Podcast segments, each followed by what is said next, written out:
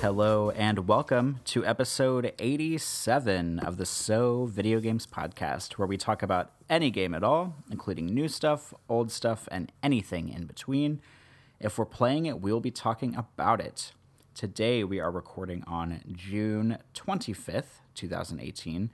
My name is Corey Motley. I am a staff writer at Game Critics dot com, despite the fact that I haven't written anything there in a long time. Um, I'm also fifty percent of the show. Joining me, as always, who's chuckling in the background, is Brad Galloway. He's the editor of Game Critics. How are you, Brad? I am doing well, and I'm glad you brought that up because your quota is way past due, kid. We got to get you back back in the bullpen writing us some articles. Well, you know, if some publishers would actually send me the correct D L C for their games, oh, I'd be able to write some stuff for the oh, site. How about that? Oh, shit. Corey's laying it down. We'll talk about that, I'm sure. We will talk about that soon. But uh, how are you, Brad? How are you doing? I'm I'm excellent. I am glad uh, that we are recording. Very much looking forward to the show. Glad that we're going to be able to get back on a schedule pretty soon, uh, starting probably right now. And I'm I'm good to go, man. I can't wait to talk about some shit. Good. Me too. Me too. Let's. Uh, we don't have any housekeeping notes, believe it or not, this week. Uh, nothing special to talk about at the top of the show. Covered E three last week, everything. We're starting fresh uh, with, well, I mean, not really with new games, but with some new games. Um, but yeah, no housekeeping, nothing nothing special. So let's just jump into the games talk. Brad, I am shocked to tell you that I have actually heard of the game that you're about to talk about, and I almost bought it on a P S N sale recently, but I did not, and I'm interested to hear what you have to say about it. So let's talk about... Oh, God, I don't even want to say this title out loud. The Infectious Madness of Doctor Dekker. I'm utterly surprised you've heard of this game because I'm usually pretty good at surprising you. I always uh, whip out these titles where you're like, I have not heard of it. But you've heard of this one. It, what, so what, what caught your eye? How did you hear about this? It was on sale, I get that, but what drew your attention to it?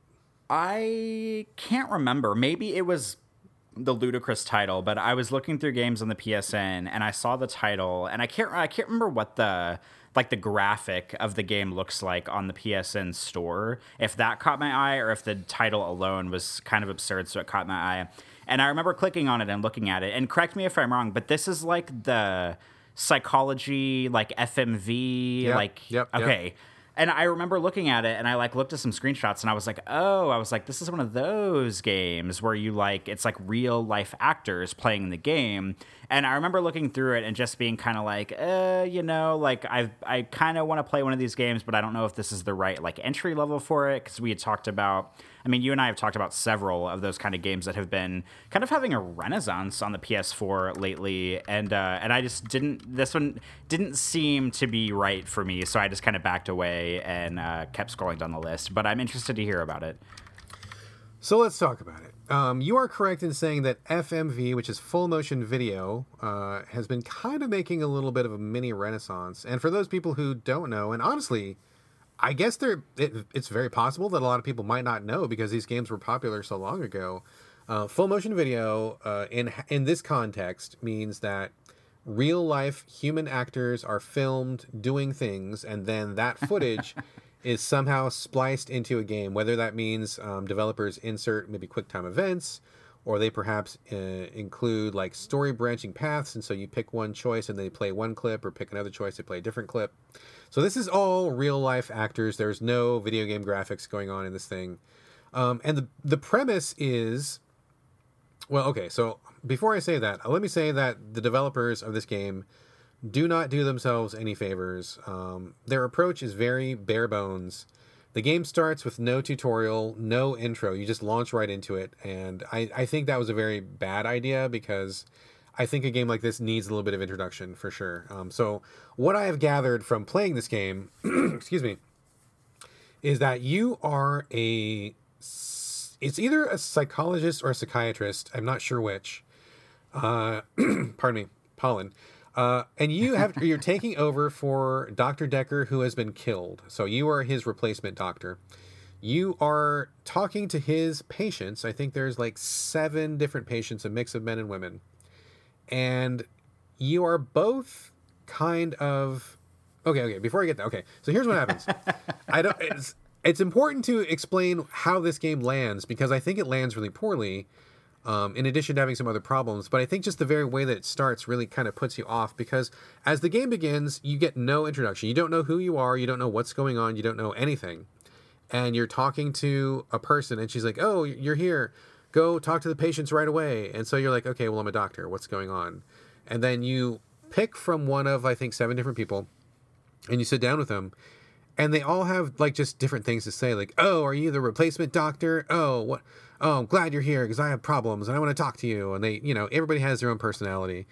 But you don't, you don't know, like, what you're fucking there for. Like, you don't know exactly what's going on. And so um, how the game presents is there are a list of questions in the upper left-hand corner, text questions. So you pick whichever one you want and press the button. And, you know, for example, it'll say, tell me about yourself.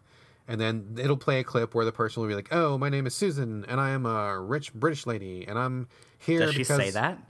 Uh, no, but, like, you know, I'm kind of I'm kind of paraphrasing just to, you know, give you guys the, the proper flavor. And she'll be like, oh, and I'm here because I uh, committed violence, violence against my husband, and they think I'm a psychopath, so fix me. And they kind of say stuff like that. I mean, there's, like, you know, one lady who's, like, violent. And I think this, this all takes place in the U K because they all have accents and um, bad teeth, and they all just seem like they're kind of, you know, that, that kind of person. So, so you're, you're watching this and you're just, like, picking choices and listening to them say stuff, but it doesn't have a lot of meaning because you don't, you know, you don't, there was no lead up to this, and you're not given an assignment, and you don't really know what you're after. So everybody, I mean, the acting is okay. I think it's not, it's not bad. I've seen better. I've seen worse. Um, it's, it's, there's a fair amount of cheese going on here, but it's okay cheese. It's fine cheese. Um, and everybody's just really weird. Like, one woman seemed really uptight, and she has a shitty attitude, and she's angry. One person seems like she is the kind of a nurse who, like, kills patients in their sleep. One woman is, like, weird, and she's, like, totally coming on to you because she's wearing this, like, really low cut dress and, like, saying really provocative things. And, you know, there's, like, a variety of different character types. Um, but but really how it boils down to is, like, you're just picking these dialogue choices and watching them say something. And, you know, you'll just ask them questions. What's your problem? What did you know about Doctor Dekker? What did you know about his murder? What do you want me to do for you? Uh, tell me about the reason you're here. Tell me about, you know, I mean, you're kind of just going through it. And they all just have these, like, one or two line responses. And I was waiting for, like, gameplay to kick in, um but as far as I know, there isn't any. I um full disclosure, I did not finish this game because it just was really tedious and boring, and I didn't I found no way to connect with it. I was waiting for a hook, uh and there just wasn't really a hook. um I went through the entire first round of patients. You can ask each one, like, probably twenty or thirty questions, and when you get to the end of it, I'm just like, okay, whatever, I don't really care, because I just kind of don't care. Like, there's nothing really for me to care about yet. And um so when you get to the first intermission, after you talk to all the patients, um, your nurse comes in, and she's like, okay, so we think one of these people is the murderer of the doctor, so you need to figure out which one of these people is the murderer. And I'm like, oh, okay, finally, Jesus fucking Christ. Why didn't you tell me that like like an hour ago? Like, I would have liked to have known that.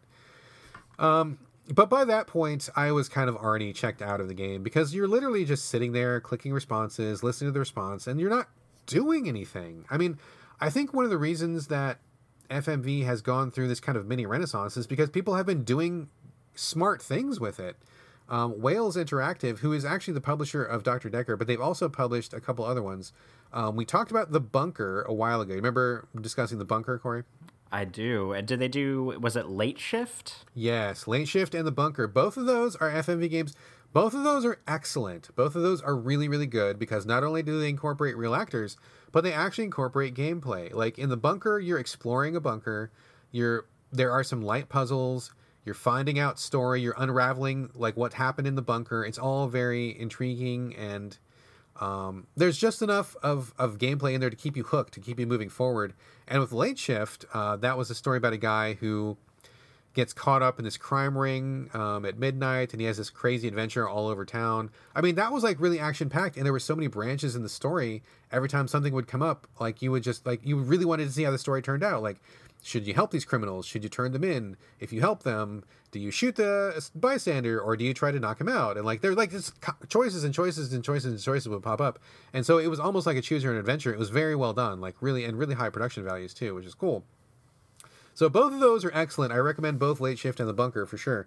But this one is just people on a couch talking without real much motivation, and there's no gameplay happening. You're just listening. And the thing that makes it even worse was I didn't realize this for a long time, but there is a little picture of the, the, the P S four touchpad in the right hand of the screen. And I didn't notice it at first because it's just really small and unobtrusive.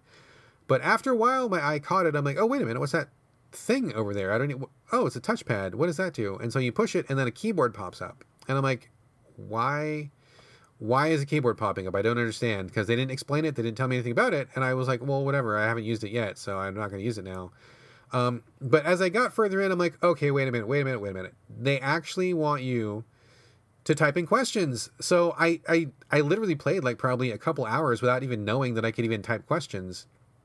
And so when I finally got to the questions, I'm like, I didn't care anymore, because if you type in something that the game doesn't recognize, the person just says, I don't know anything about that. And they, they just say that over and over and over if you have a wrong response. And sometimes um, it just is not what you intended. Like they'll like go off on this tangent, which is not what you thought it was going to be. It was just really frustrating, and it was really dumb, because you shouldn't be asking people to type anything on the P S four pad. And I don't know anybody who has a U S B keyboard attached to their P S four. I mean, I'm sure somebody does, but I sure as hell don't. And I don't have one handy to hook up, and I just don't want to even do that. So after I discovered that's what that was for, I figured they were probably going for one of those like Her Story things or something, where they really want you to get involved in like asking questions. But I mean, not only is that cumbersome to do on a console, like they didn't introduce that at first. And I played like literally multiple hours of this game without realizing that was even how to play it. So I feel like the developers did themselves no favors by not explaining what their fucking game was about or how it worked. But all that stuff aside, bottom line is you're simply watching people answer questions, and it's just not really compelling, and it doesn't feel like you're very involved, and it's just, it's really boring. It just, it's a very poor use of the technology. It's not a very innovative or exciting way to use this kind of a game. And I just, I, I bounced off it really, really quickly. Did not finish it, and I honestly haven't even thought about it until today. So, do not recommend. Um, any questions, Corey? What do you, any thoughts? Any questions? Well, we've talked, we've had uh, this come up a couple times before. Is this one of those games where the developer expects you to like read the storefront page to get the premise of the game, so that way you'll know what you have going in, rather than the game elegantly introducing its premise to you in the game itself? I mean, I would assume so, because I, I mean, I guess, th- I mean, clearly this must have started on P C. So I'm, I'm guessing they're thinking, okay, this is a P C game. It's on Steam. People will read the Steam, you know, storefront page. They've already got a keyboard because they're on Steam. They will figure it out. I mean, I'm, I'm assuming, and, and maybe I'm wrong, but I'm assuming that those pre-written questions are perhaps not in the P C version. That would make a lot of sense if they weren't in there, because then that would force you to ask questions. Um, and I think that maybe they added the pre-written questions because they knew that people would not want to use the keypad to touch or, you know, type things out on P S four. Um, so maybe that would have been more apparent if I had been on P C, but that doesn't really excuse the fact that they give you no introduction and you don't know what anything is about, and you don't even, don't even know what you're even there for until you get to the first intermission. So, I mean, I, I'm getting really tired of, of this kind of a thing where developers are really taking a pass, or they'll say, oh, you know, community-based, talk with your friends and figure it out, or, oh, there's a wiki or something. Like, fuck off. Just, like, if you're going to make a game, make it. Like, it, doing this kind of thing feels to me like somebody wrote a book and then did not put a cover on the book and didn't put any of the information, just handed you, like, the raw script pages and, like, here, it's a book. But you don't know what it's about. There's no cover art. You don't know anything more than that. Don't have the synopsis on the back. Like, just do your just do your fucking job, okay? Just do your job. Put an intro. Tell me what your game's about. Put in some help text if you need some. Like, just do it, okay? Just don't. Just don't fuck around.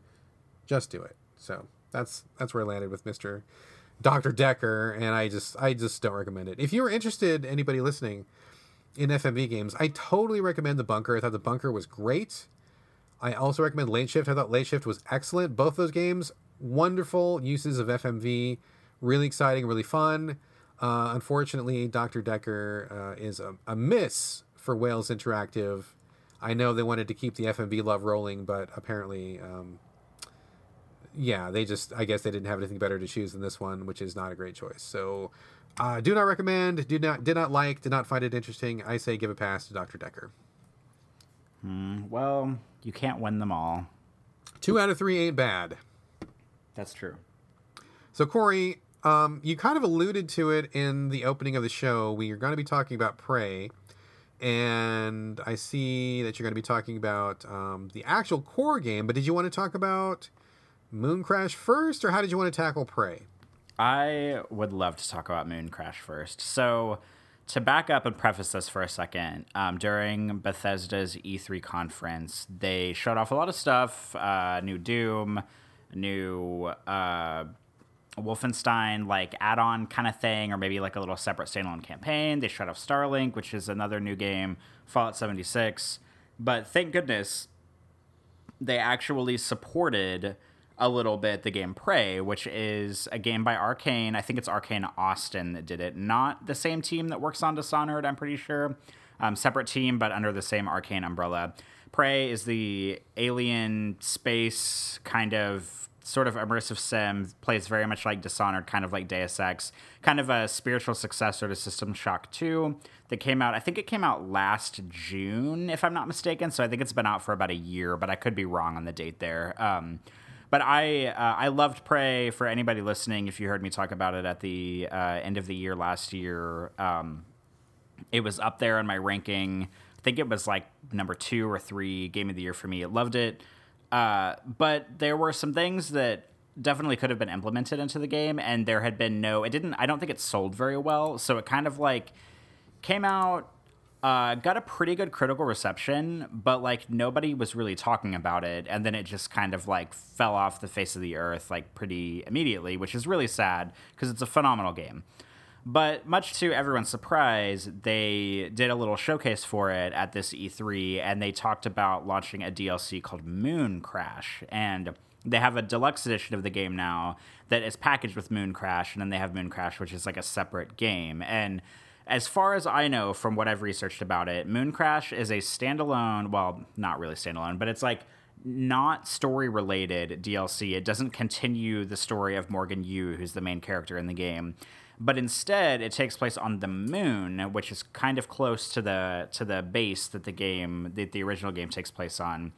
Um, it's on the moon. Apparently, it's a roguelike, which is very interesting to me because I don't like roguelikes typically, but I like Prey a lot. So I'm interested to see how those will mesh, where apparently you play through this like moon-based area. There's different loot every time you play through it. And I think once you die, you have to start over, like, you know, as as roguelikes or roguelites tend to go. Um, the kicker here is... Um, Bethesda were kind enough to give Game Critics a review code for it, and I uh, back when I played Prey the first time, I actually got a review code for it as well and reviewed it for Game Critics. You can read the review if you want to on their site. Um, I and they sent me a PlayStation four code for Prey the first time I played it, um, and which is fine because P S four is like my go-to console right now. So for some reason, they sent an Xbox One code for the D L C, which I didn't understand why. Um, I made sure, because uh, Brad gets all the codes, so I asked Brad, I said, hey, can I play this separately? It's not related to the story. I think it'll be fine. Uh, he says yes. The P R people say it's a standalone experience. So I downloaded on the Xbox One, cannot figure out how to launch it, and then I go to the store page, and of course... Of fucking course, the last line on the description of the game says, this game requires the original Prey to play. So I basically got a dud review code. I, I have it, the D L C on the Xbox One. I can't play it. Um, I want to play it a lot. I'm not buying Prey again so I can play it on Xbox One because I don't even want to play it on Xbox One to begin with. So fingers crossed, they'll iron it out and they'll either make it a standalone experience for Xbox One or they'll just send... the P S four code, which would be preferable to me, but uh, hopefully I'll be able to come back in the future and talk about it. But the other thing I want to talk about, whenever they talked about releasing the deluxe edition and coming out with Mooncrash, they actually patched the game and, and gave some updates to the game. Now Prey has a new game plus for the first time, um, which is something that I thought should have been there all along, but I understand when a game doesn't do well financially, they probably don't want the whole team working on it because they're probably trying to do other stuff, not really support it. Um, But they have a new Game Plus now. They also have two new difficulty settings. They have, well, they have one uh, difficulty setting called Story Mode, which is like an easy, easy, easy mode. And then they have what they call Survival Difficulty Options. And I don't think it's a completely new difficulty mode. It's just like modifiers you can put on a game whenever you start it. And I have experimented with some of this, and I just want to give a little bit of logistical info, and then I can open up the floor for questions once I'm done explaining a little bit about how New Game Plus works. How does that sound, Brad? Yeah, go for it, man. All right, so I tried New Game Plus, and the interesting thing is that even if you've beaten the game, the game, unless they patch it in the future uh, to correct this, the game will not pick up on your end game save. So you have to go back and load up your last save in the game and then finish it again, which for me, it only took me like twenty minutes to finish it because my save was pretty close to the end of the game. You have to finish the game again. And then once you finish it, it'll prompt you for a New Game Plus after. Um, so that's kind of a little weird thing, but I started a New Game Plus, and uh, whenever you start it, you can select your difficulty again, and you can select the survival modifiers if you want. And the survival modifiers, which I did not select because I wanted to play it easy my next way through, um, they are uh, weapon degradation, which means, I mean, it's pretty self-explanatory. The weapons start with one hundred percent um, like usability, and they will degrade over time. And once they hit zero percent, they're done. Or you could find, they have new, I guess, like weapon kits in the environment where you can patch them up or make them better. Um, but the cool thing about Prey is that going in, even on the first playthrough before they patch this stuff in, you can generally find several of each weapon around the environment, which is kind of useless. You can uh, craft or break them apart and craft them for parts, but you don't, you never really like need two pistols because like you just need one of them. You don't like dual wield or anything. Um, so that kind of gives that a good way. You can have like, you can like stock up on like three pistols if you need to. So that way, if one goes down, it's kind of like Fallout in that respect. Um, they also added uh, a trauma option, which gives you, instead of just having a health meter, it gives you conditions that you can have. Like apparently you can be bleeding, you can have broken bones, you can have burns, and you can have, I can't remember what, what everything is, but it's just like a few things like that where you can have like bad health conditions on you. Um, and those kind of make it a little more difficult to get around. And I think there's uh, different kinds of medications that you can use to help that on top of health kits, I'm pretty sure. And then the last thing is oxygen. And if your suit uh, withstands too much damage and you're outside of the the space station, because you can uh, spacewalk in the game, apparently if your suit takes too much damage, you will start leaking oxygen and you have to get back inside before it uh, depletes or you die. Uh, but again, I didn't try any of those because I was not looking for this game to be hard. So that's just some stuff that I read about on the internet. Um, but New Game Plus, the interesting thing about New Game Plus and the kind of disappointing thing about New Game Plus is that the only thing that carries over from your old game to the new game are the uh, like the special abilities you can get in the game. It kind of does a similar thing to BioShock, like where it did plasmids, where in Prey, you have neuromods, and you can use them or not use them to your discretion. And you have human abilities and alien abilities. And the human abilities are pretty by the books. You know, you can get a bigger inventory, you can move faster, you can jump higher, you can sneak more, get more health, that kind of stuff. And then the alien abilities are like, you know, you can do like a shockwave, or you can uh, slow down time, or you can uh, like do the mimic thing where you mimic things in the environment and stuff like that. And after the opening segment of the game, whenever you get to Morgan's office for the first time, um, there's a new, there's a cabinet in her office that has the headset thing that you use to scan alien entities in it. And you normally find that about three hours into the game, but you get it. Once you get that, you get all the abilities back. Uh, so you can start fresh from there going forward with all the abilities you have. But the disappointing thing is that You, if you had unused neuromods at the end of your last game, you do not get those back. You don't get anything in your inventory back. So if you had weapons that you upgraded, if you had special weapons from certain quests, like there's a golden pistol you can get pretty late in the game that's uh, like stats are higher than the regular pistol.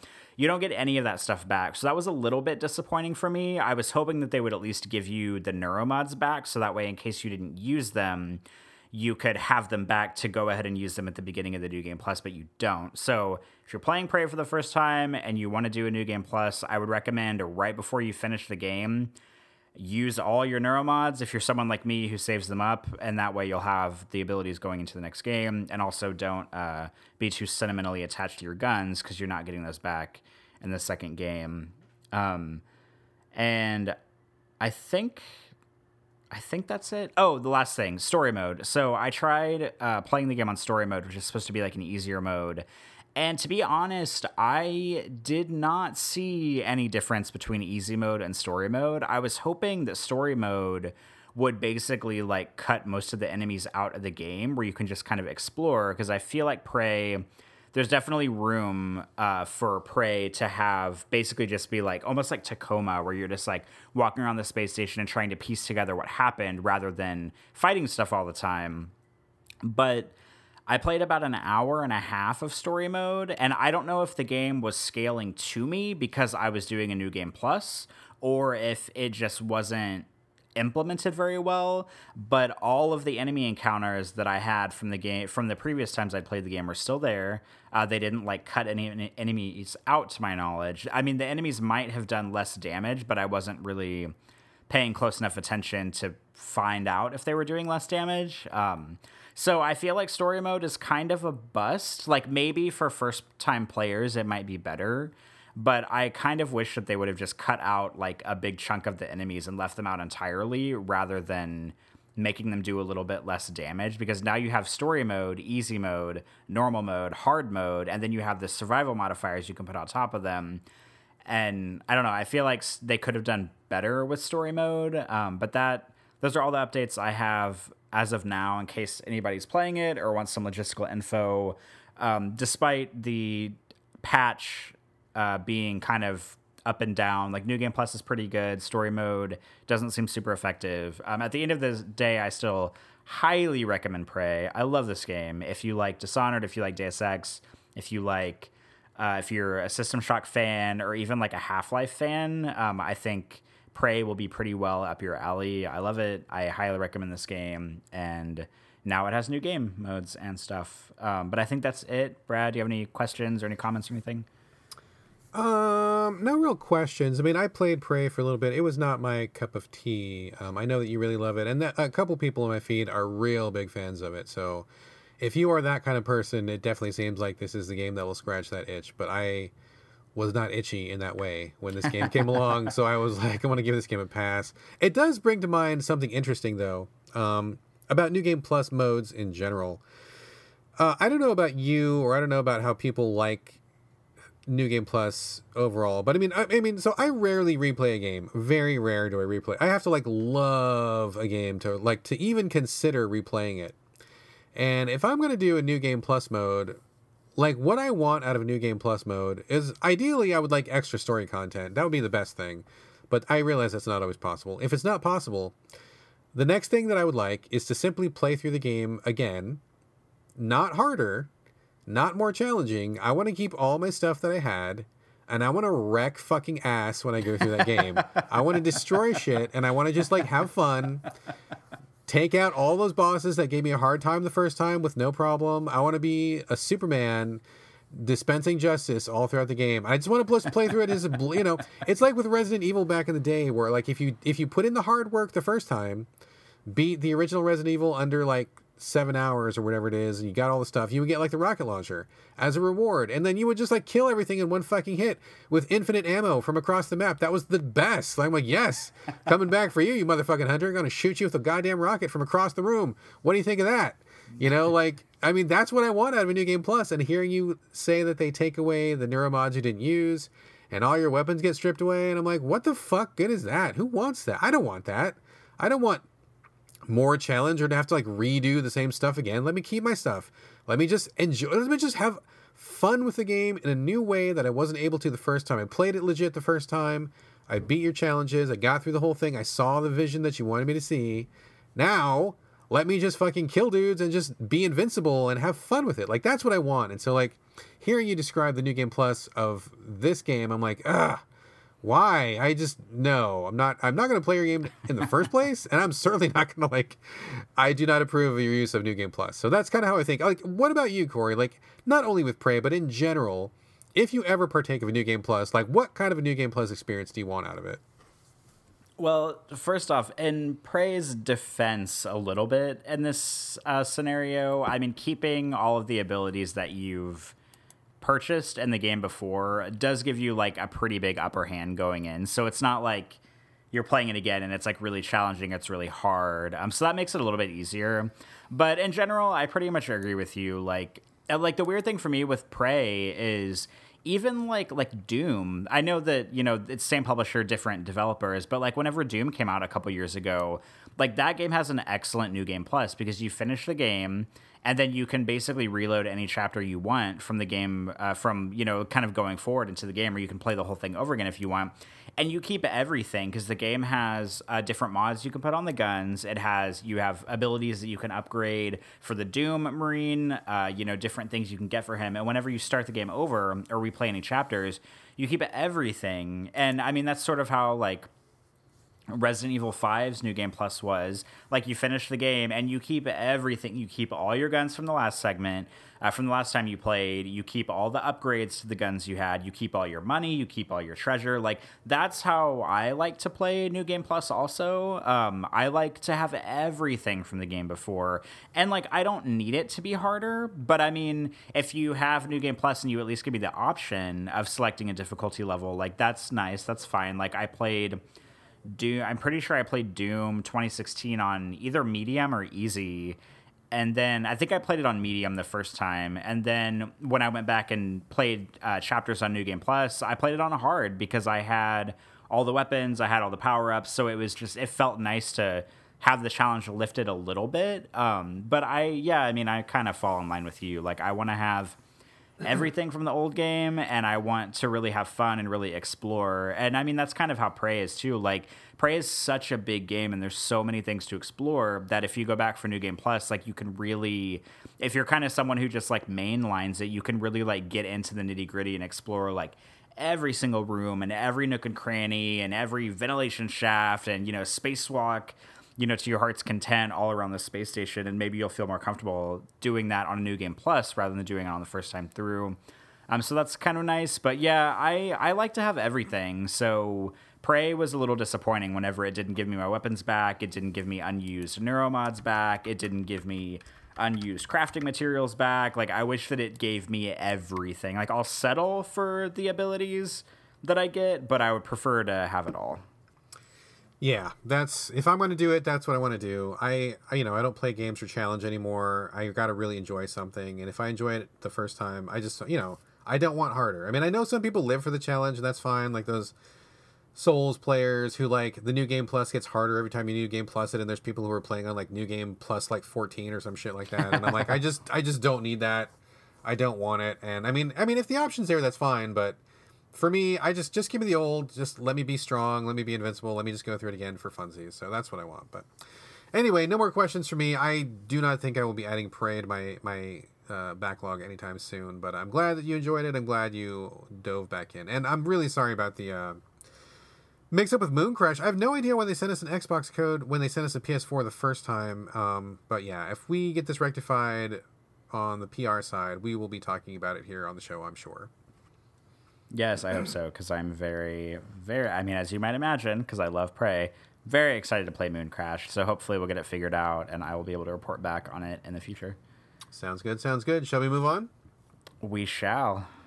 All right, the next game we will be talking about uh, is me, and I mentioned this really briefly on our E three show, but I picked up Hollow Knight uh, on the Switch. That was one of the games that was announced at E three. And it was also available immediately as soon as they made the announcement, so that was pretty exciting. Excuse me. Um, so I talked about it a little bit last time, and I've been playing it quite a bit. I mean, not only because I have not been home to play consoles, and so I've been putting a lot more extra time on the Switch because it's portable, but it's also a pretty good game. Not without problems, but definitely a pretty good game. Uh, so Hollow Knight, it became famous on P C. It is a two D side-scrolling Metroidvania-style game. It has a very, I, I gotta say, a very, very good art style. I really appreciate the art. I did not think I was gonna like the art as much as I do, but once you see it in motion and once you appreciate all the little touches, I do. I, I gotta say, they really did a fantastic job with the art. I think it's a very beautiful game to look at. Um, you play as a little I guess you're a beetle or a bug of some sort, but you're also a knight, and you are in a decrepit, abandoned city, and you don't exactly know why you're there, and you don't really know what the deal is. You're just a bug in the city, and they're like, oh, you know, explore and treasure and rah, rah, you know, whatever, the usual the usual thing that seems so popular with indie developers these days. And so you enter the city, and you know, you do the usual Metroidvania thing of exploring as much of the map as possible. And when you get stuck, you figure out you probably need some kind of ability, double jump, glide, um, tra- you know, any kind of traversal ability like that, wall wall jump or something like that. So you, you, you bounce off of a dead end, you explore somewhere else, you come back, you collect the power, come back. I mean, we all know how Metroidvania, Metroidvanias go. This is this does not reinvent the wheel in any way, but I think that it's it's really well done because I think the graphics are great. But this game is also very famous because it takes a lot, a lot of inspiration directly from the Dark Souls series. Clearly, clearly very, very, very inspired by Dark Souls, which I think in some ways is okay.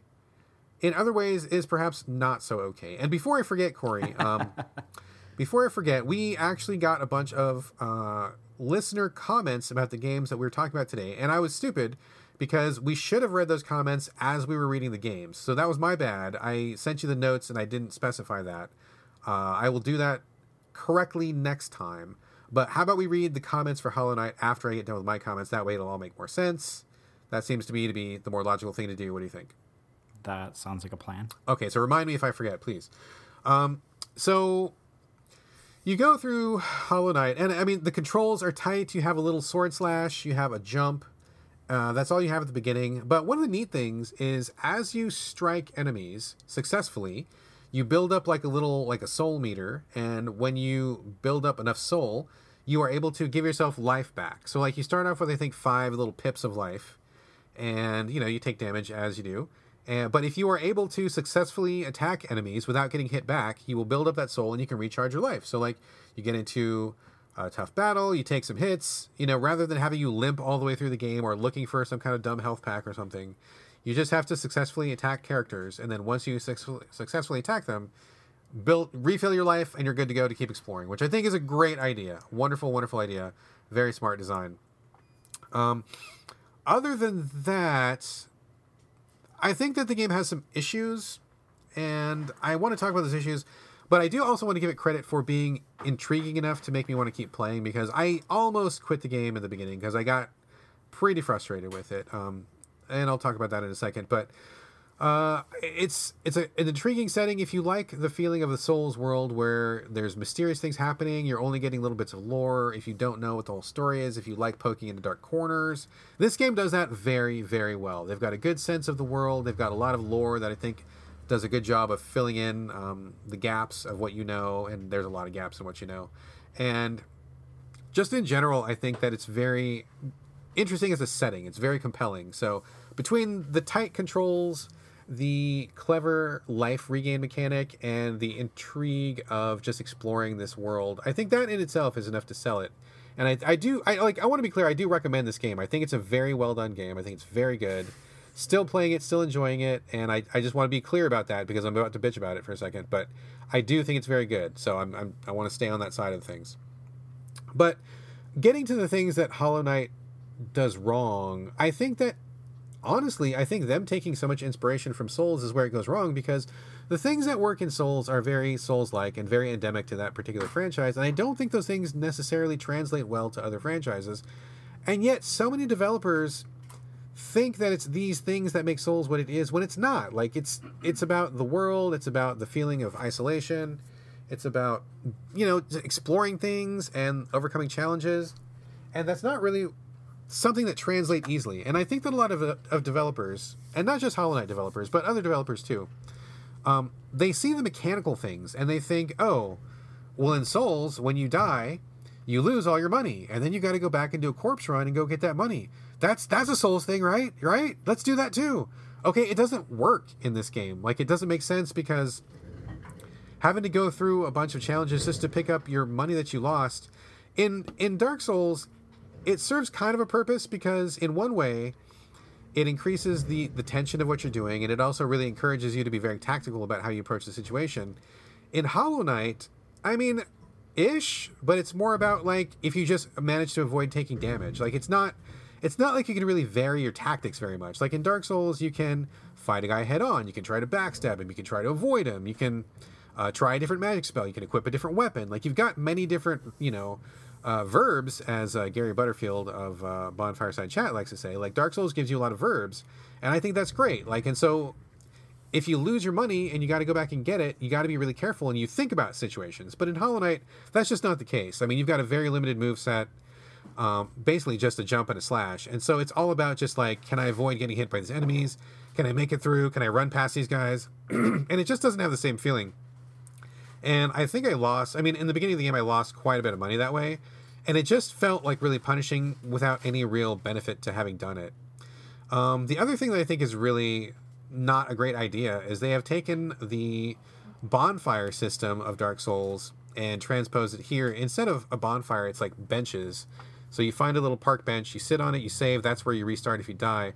But there are totally, totally not enough of these park benches, and this game in uh, Hollow Knight is huge.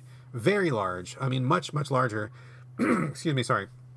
Um, much larger than you would think. Much larger than the average Metroidvania. It's a huge game, honestly. And between the size of the game and the lack of direction, because you don't really know where you need to go all the time, like you don't know what you're supposed to be doing, and so it really falls to you to explore. Um, there needs to be more saves, because you can explore for quite a while and then don't hit a bench and you get killed by something and get sent all the way back. And I know that's a thing in Dark Souls, and again, I think it somewhat works in Dark Souls for a different reason. I don't think it quite works for the same reason here. I just don't think it works at all. And I wish that they didn't do that to you, because I end up just like redoing long stretches of um, of game for no real good reason. And it just is really fucking irritating. I also want to call it out because tied in with this mechanic is um, the world is so large, there's no real good fast travel. There is a basic fast travel system, but there are very few places where you can use it. You can't just do it anytime you want. And you have to like make your way, number one, to one of the little stations. Uh, there's like a big beetle that gives you a ride. So you got to find the beetle station.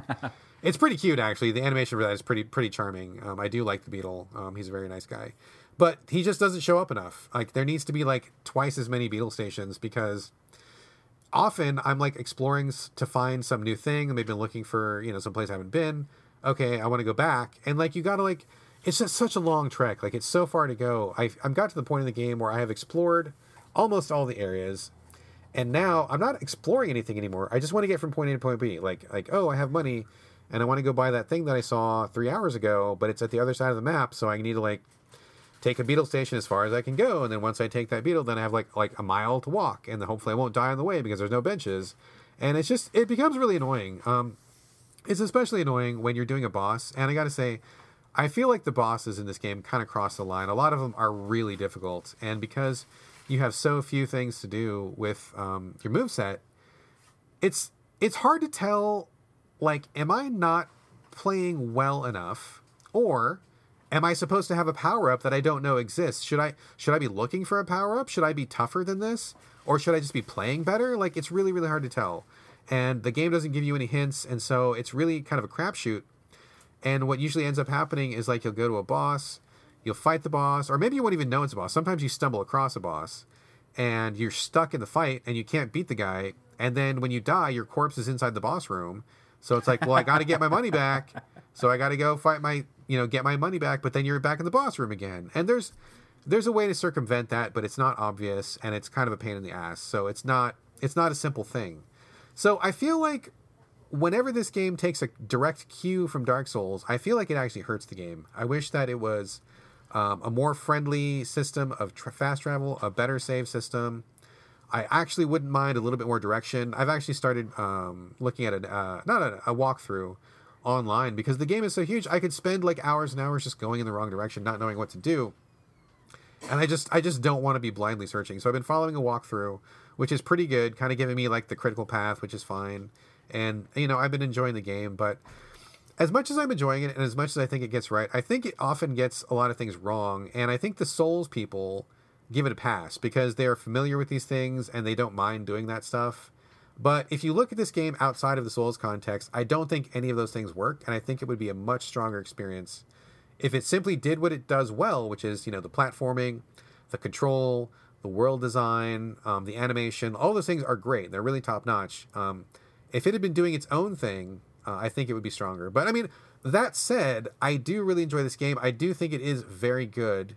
Um, I do recommend it if you are in the mood for a Metroidvania, or, you know, if you like Souls a lot, for, certainly play this for sure. Um, I mean, it's good. I just, I just, I'm disappointed by a whole bunch of developers, and these guys are not the only ones. There's a lot of developers out there who really like the Souls games, which is fine, and then they want to do their own version of Souls, but they just either don't understand how Souls works and what makes it work, or they don't understand that you just can't do that again. Like, they do your own thing.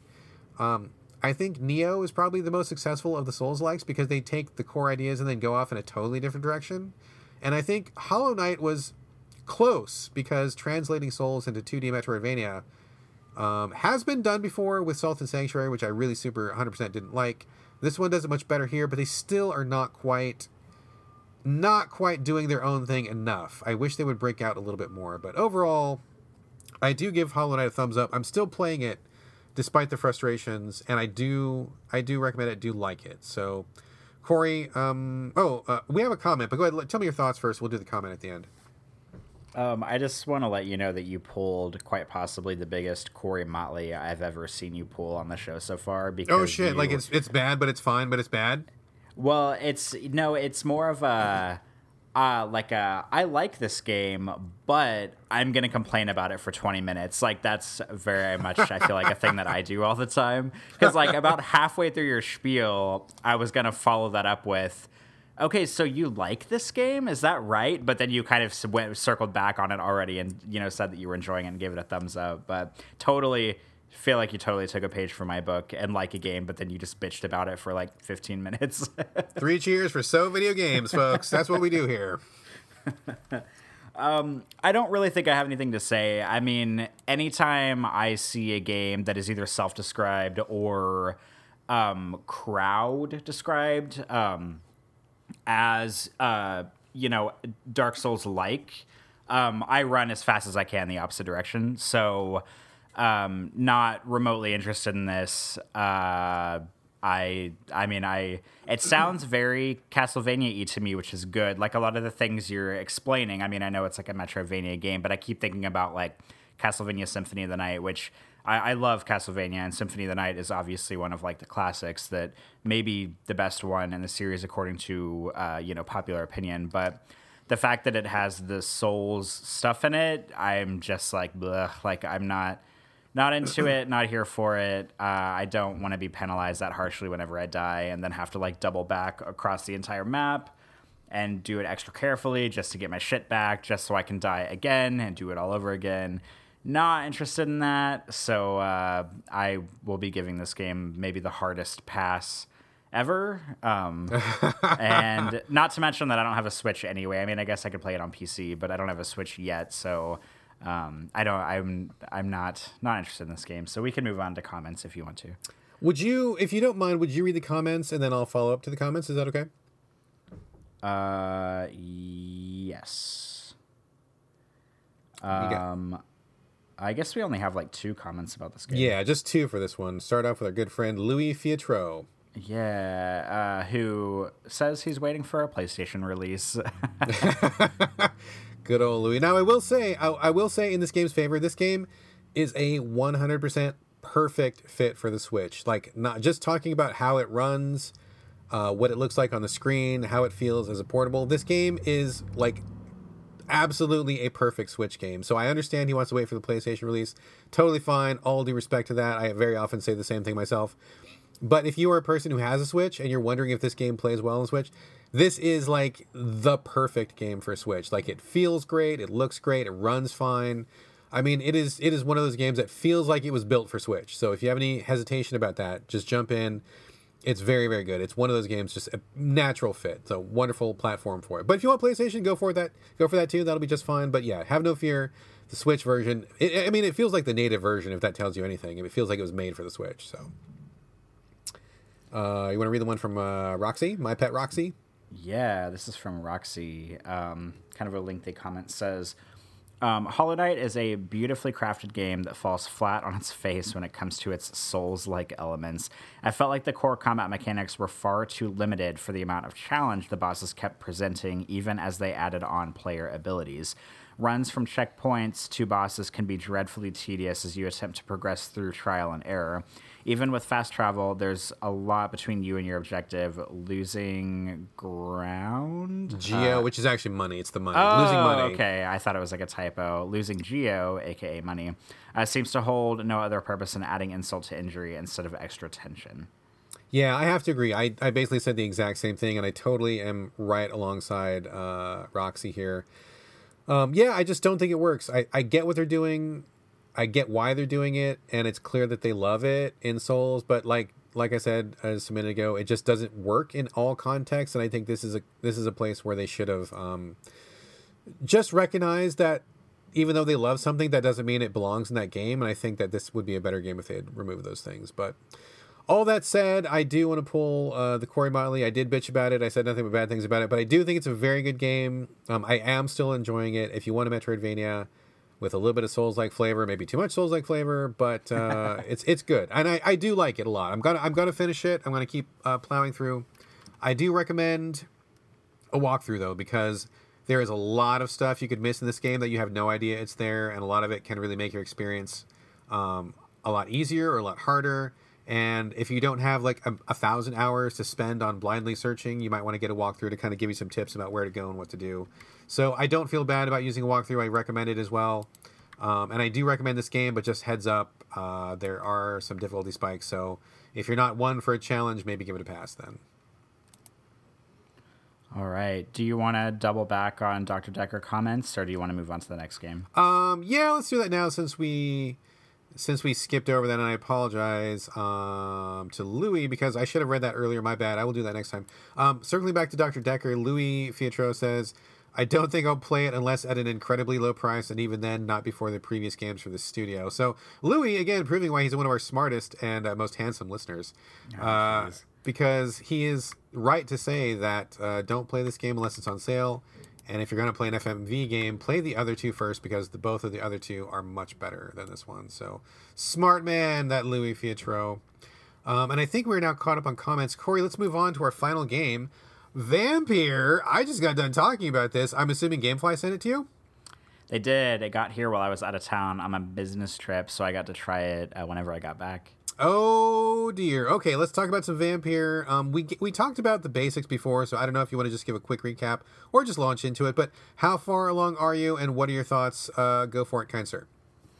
Um, well, I have only been playing it for about two to three hours. Um, I really don't know what the scope of the game is, so I can't really say, like, oh, I think I'm this far in. Like, I don't think I'm very far in at all, but... Um, I'll try to give a brief synopsis as well as I can. So Vampyr is basically a third-person action game with a lot of talking and a lot of, uh, like, conversation trees. It's kind of like, and in my opinion, it's kind of like if you took Mass Effect and... It's like in a World War One era, kind of like Victorian... Uh, almost like, I don't know, that the the decor of the game reminds me a lot of uh, like The Order eighteen eighty-six, because it's kind of like same time, same place era, but The Order is like more steampunky and Vampyr is not really steampunky at all. Um, but it's kind of like that. It takes place in London. You play as a guy, uh, a doctor named Doctor Jonathan Reed. He, the very beginning of the game, he basically gets woken up from death and he is a vampire. Somebody bit him, so now he's a vampire, and he's trying to navigate why he's a vampire, who bit him, how he got infected, while also, um, should you choose to, playing as much of a doctor role as you can in different districts in the area. Like, you get recruited to work at a hospital about an hour into the game, and that's kind of your first big, like, hub. His office is there. You can heal patients. You can talk to them. You can craft... Um, like serums for them and stuff like that. And then you can also go and fight uh, like people in the area who are infected or are violent or other vampires and werewolves and stuff like that. Um, how was that for a, syno- a synopsis? You're right on. You're right on. All right. So I started playing this and Um, like, I thought it was all right at first. Like, it was definitely intriguing, although this kind of game's not really super up my alley because, as I've talked about before on the show, like, if you... I mean, this isn't... I, I wouldn't really call this, like, a fantasy game in the in the realm of, like, Skyrim or something like that, because those are, like, dragons and spells. This is more like... I don't... like. I mean, vampires, obviously. What else do I need to say? Um, but it's definitely not, like, sci-fi. Like, it doesn't have that... The Order eighteen eighty-six kind of like sci-fi steampunk edge on it. This is just like straight up like old-timey vampire stuff, unless sci-fi stuff gets uh, brought in later, which doesn't seem like it's going that route. Um, I honestly think this game is kind of boring. Like, I'm not really... Like, all of the things it's doing are kind of just like really mediocre to me. Like, the combat is pretty mediocre. I don't, like I've said it before on the show, I can handle third-person, you know, melee action games all and well, but one of my big things that I don't like in third-person action games is a stamina meter, and that's sort of like something that has come around since the Souls games, I feel like, have started uh, coming around.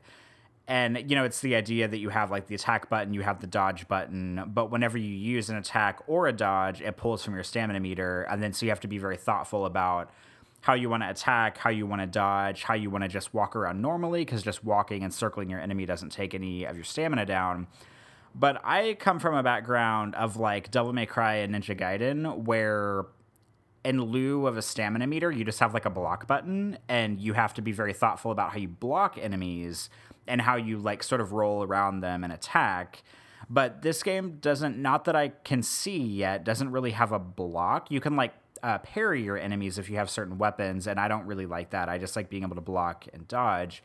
Um, and the combat just doesn't feel very refined to me. Like, most enemies that I've encountered so far have pretty much the exact same attack patterns, and there's a system where you have a blood gauge, and if your life gets down, you can, like, fill up your life with the blood gauge, so it's kind of like a second life bar, but if you're not on top of it, and if you forget to use your blood to refill your life, then you can die, and then you, like, wake up back in your office or whatever. Or I guess it just checkpoints you back to where you were before. Um, and, like, the game has a, like, I know I was prepped for the game to have a lot of talking, but it has a lot of talking. Like, and you don't have to do it, but it's one of those games where I feel like it's part of the game and that I should do it, you know, in the same way that Mass Effect was. Like, you can just, like, blow through a bunch of conversations in Mass Effect and get to all the action. But, like, Mass Effect and Vampyr are the same way, in which, like, there's a lot of dialogue, but you know it's there for a reason, and you feel like you should be having these discussions with people, so I wouldn't feel quite right about not talking to them. So it has a lot of talking, it has a lot of dialogue trees. Um, an interesting thing it has that I wasn't expecting coming in is that it has what it calls this hint system, where whenever you talk to somebody, or if you read an article or, like, find someone, I don't know, like a note for somebody, you can unlock hints about other people, and then you can go back and talk to them about those things, which seems, uh, it's very organic. Like, it's a, it's basically how real life works. Like, you talk to somebody, you learn something about a different person, and then you can go back to that person and be like, oh, I heard this about you. Like, why didn't you tell me about this? And Jonathan in the game, he has, um, like, one of his vampire abilities is kind of like a like an interrogation ability, where sometimes whenever he learns hints, he does this, like, bellowing voice thing where when he talks. Oh my god, to dude, them, that is the best part of the game. I love when he does that. That is the best. He's just like, you're talking and talking, and he's like, tell me about this thing, and, like, you just they tell you. Holy shit, I love love it. I mean, it's pretty funny, and it's kind of, like, effective because his voice, like, echoes and it gets, like, louder and deeper. And it's funny because, like, you can ask about, like, anything that the hint unlocks. Like, sometimes it's really um kind of standard stuff, and sometimes it's really silly stuff. Like, it'll be like, tell me about your relationship with the emergency driver, and it's, like, kind of, like, uh, out of left field, but then the person, like, because of his powers, the person just immediately tells you about it and doesn't seem, like, offended or anything about you asking. They just, like, straight up tell you the truth about it, which is cool. But what I don't like about the hint system is that it basically just keeps you juggling back and forth between players and talking to them over and over again. And the game will show you when you've unlocked a hint to then ask something about somebody. But there's so many fucking characters in the game that I forget who all I've unlocked hints for.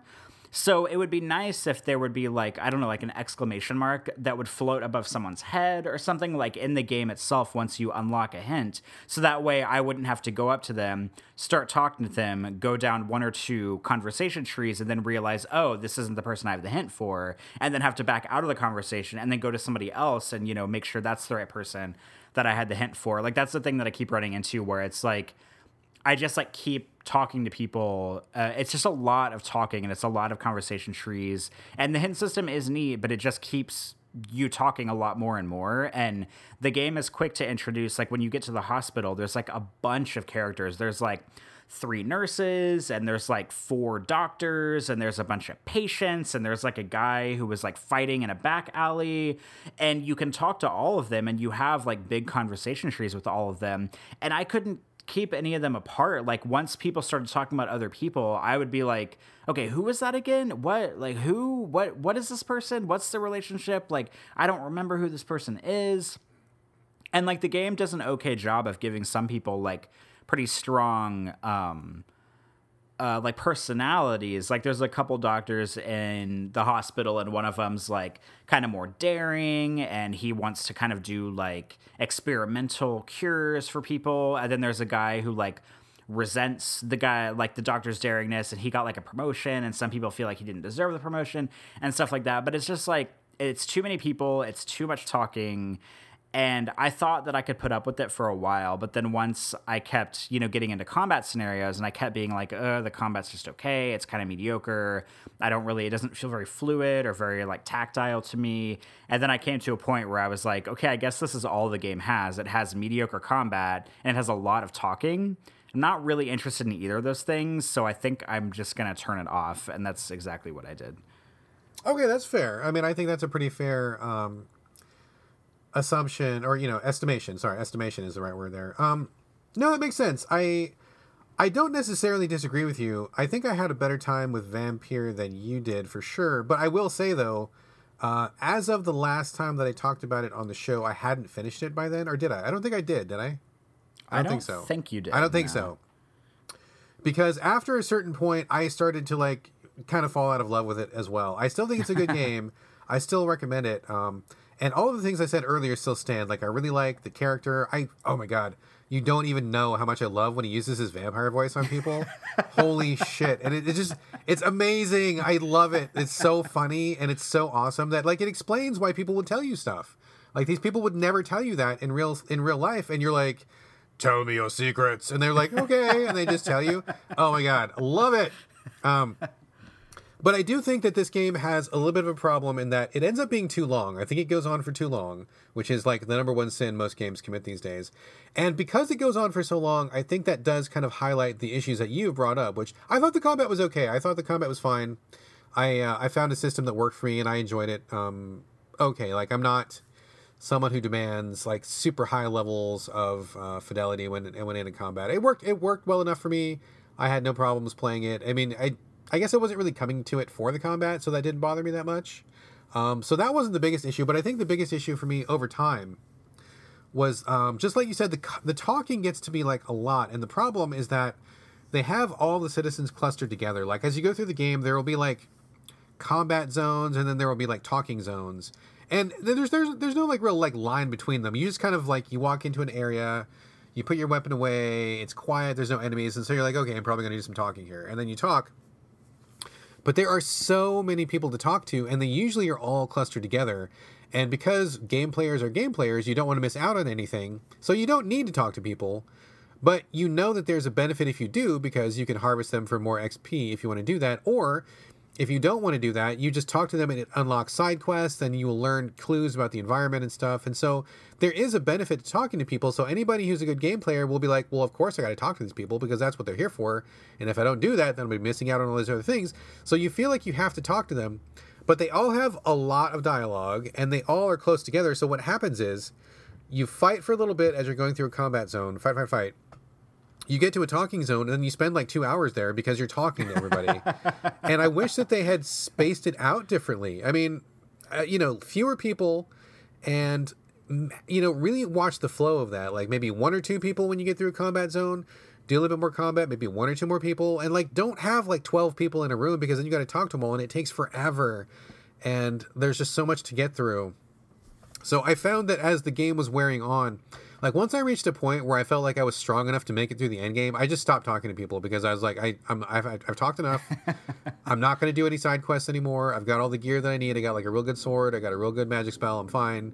So I just kind of stopped. So I think that that was one problem. And I think the other problem compounding this, which may not be an issue for you yet, but probably would be later, is that because it goes on so long, the game kind of runs out of tricks before it gets to the end. And so while in the beginning it seems really cool that you're talking to people, after a while you just you just realize, like, you know, okay, well, this is not going to mean too much, so I'm not going to bother doing this. And uh, I'm kind of on a path right now. So you can change certain things. I mean, certain things do change, which I think is really neat.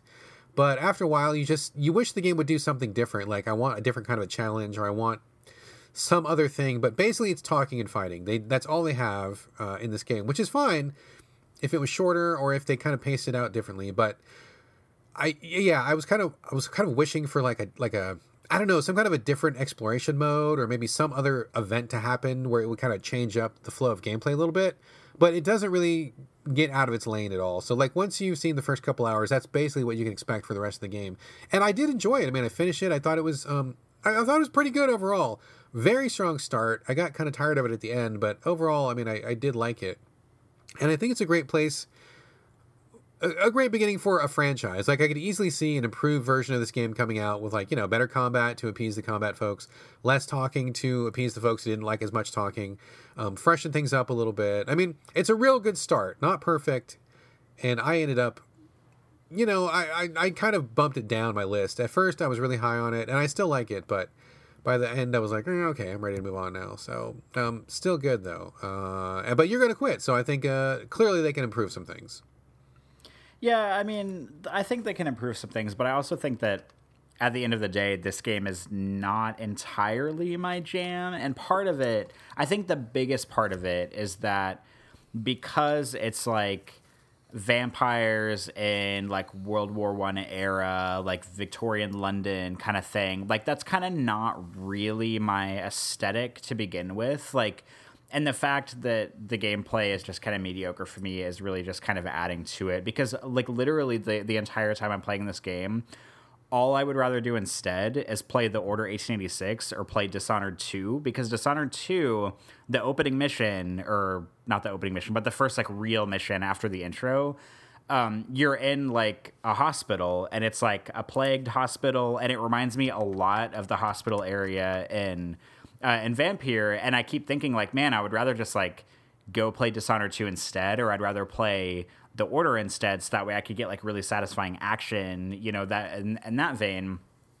And so, like, it's not it's not good for me whenever I'm playing a game, and it just reminds me that I'd rather be playing a couple of other games.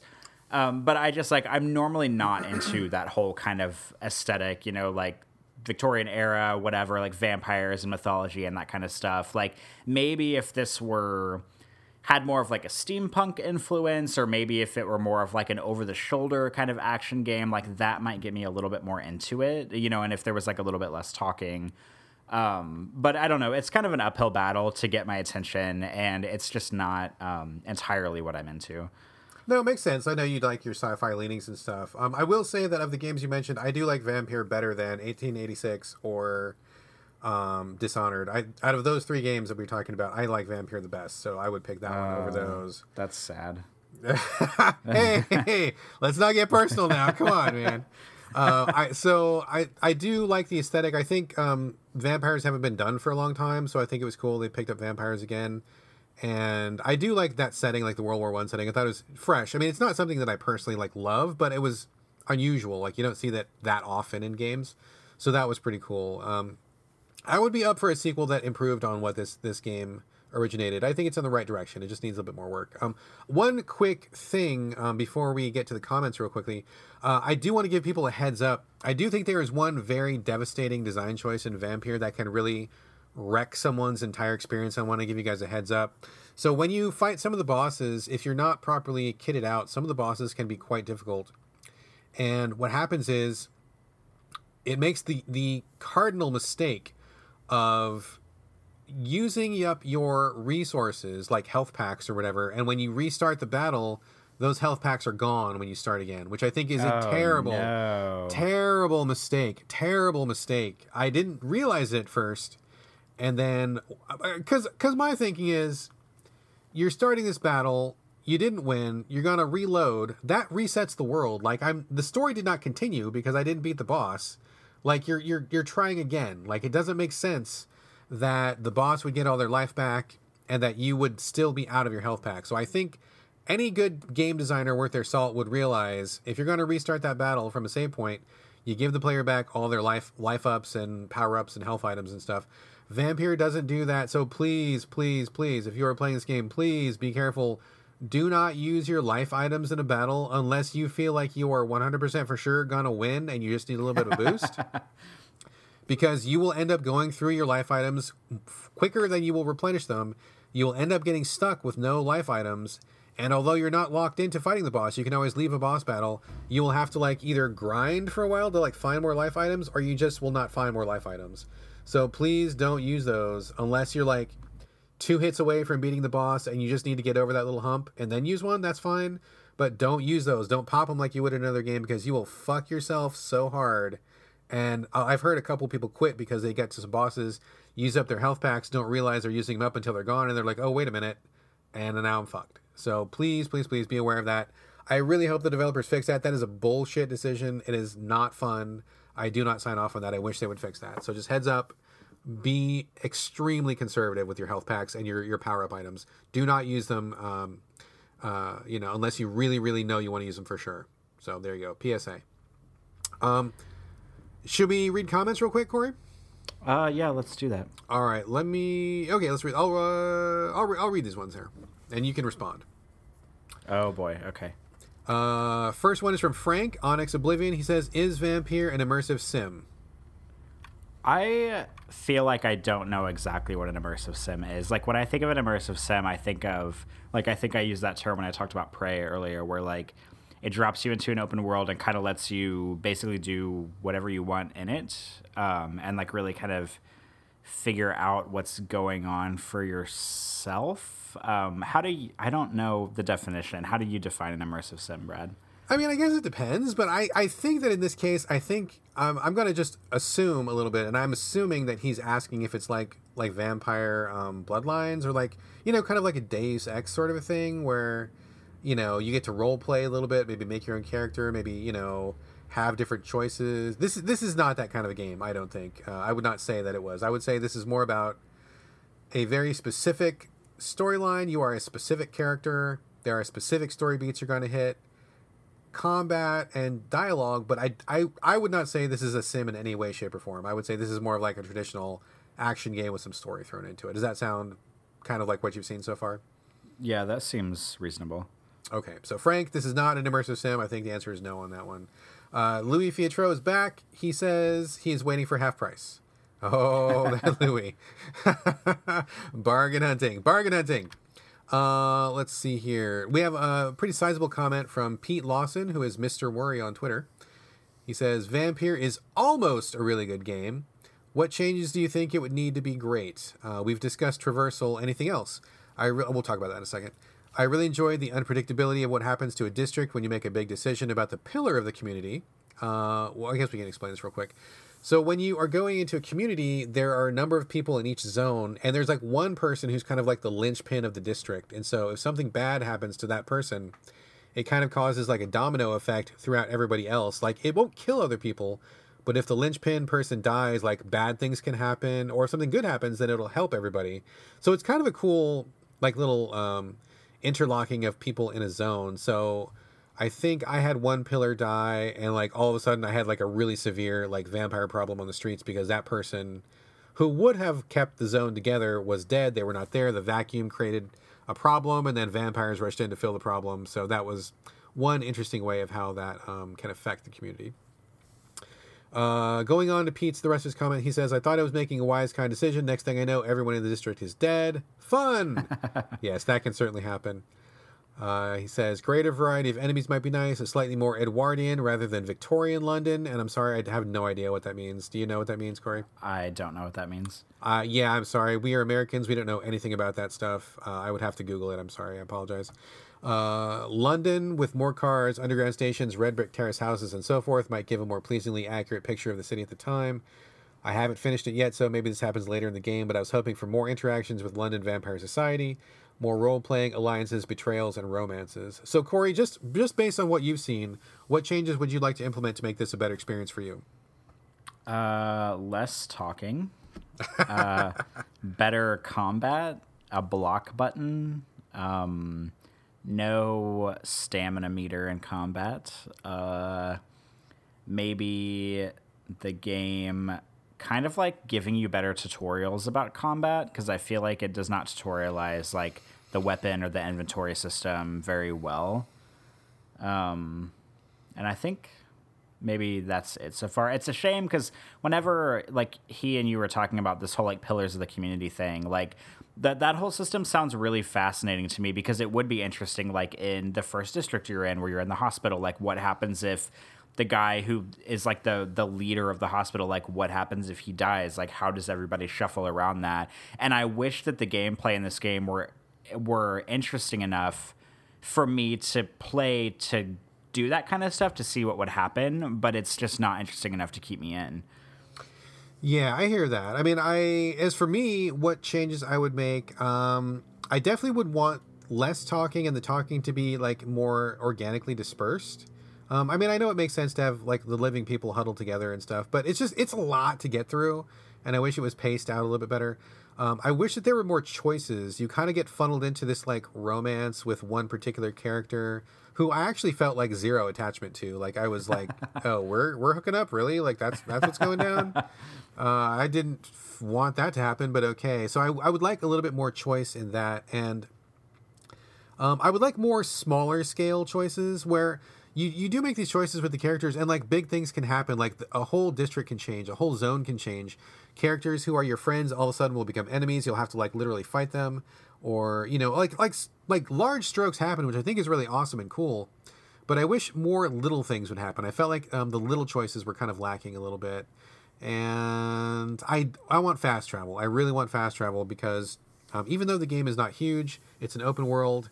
Uh, at some point, I just wanted to fucking turn into a, a bat and just fly somewhere else, because when you're trying to find characters, or you need to, you know, you got to get to a certain shopkeeper, or you got to get to this other zone or something. It's just, it's just a drag to traverse the city over and over and over again. I just, after a while, I just got really sick of it, and I got tired of fighting the same guys, and I just wanted to get to where I was going to get to the good stuff. So I really wish there was a fast travel. I really wanted that very much. The other big thing that I really wanted was...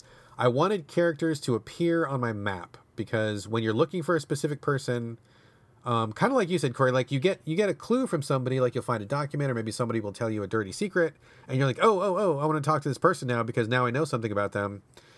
Uh, not only did you have to remember which zone they were in, like when you get to the zone, like you have to like look for them, like they are not on your map. And so I just got so fucking sick of like getting to a zone, looking for one particular person, and just for whatever reason, I couldn't find them. Like, they were not standing in their same place, or they just...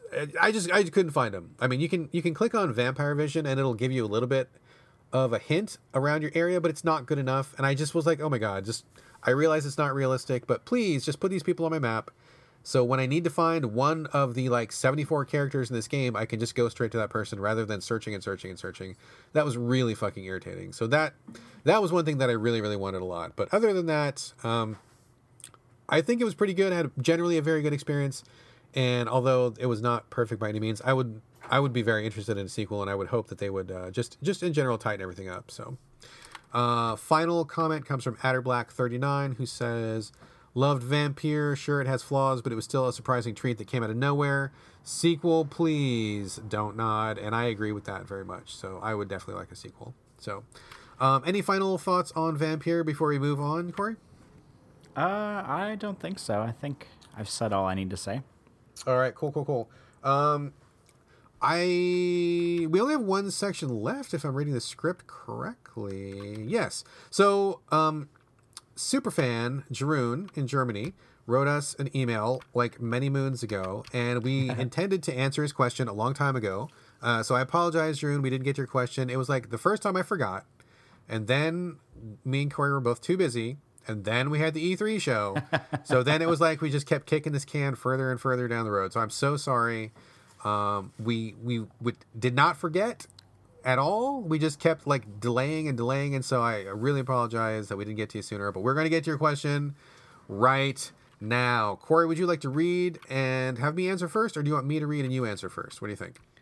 Ooh, I think, um, I think you should read just because you have the pre-existing relationship with Jeroen.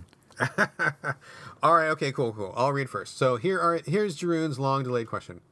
He says, and I'm not going to do an impression of Jeroen because number one, I don't know what he sounds like. And number two, it would inevitably be racist accidentally. And I don't want that to happen. So I'm just going to read in my normal voice here. So pretend, pretend along with me that I am Jeroen in Germany.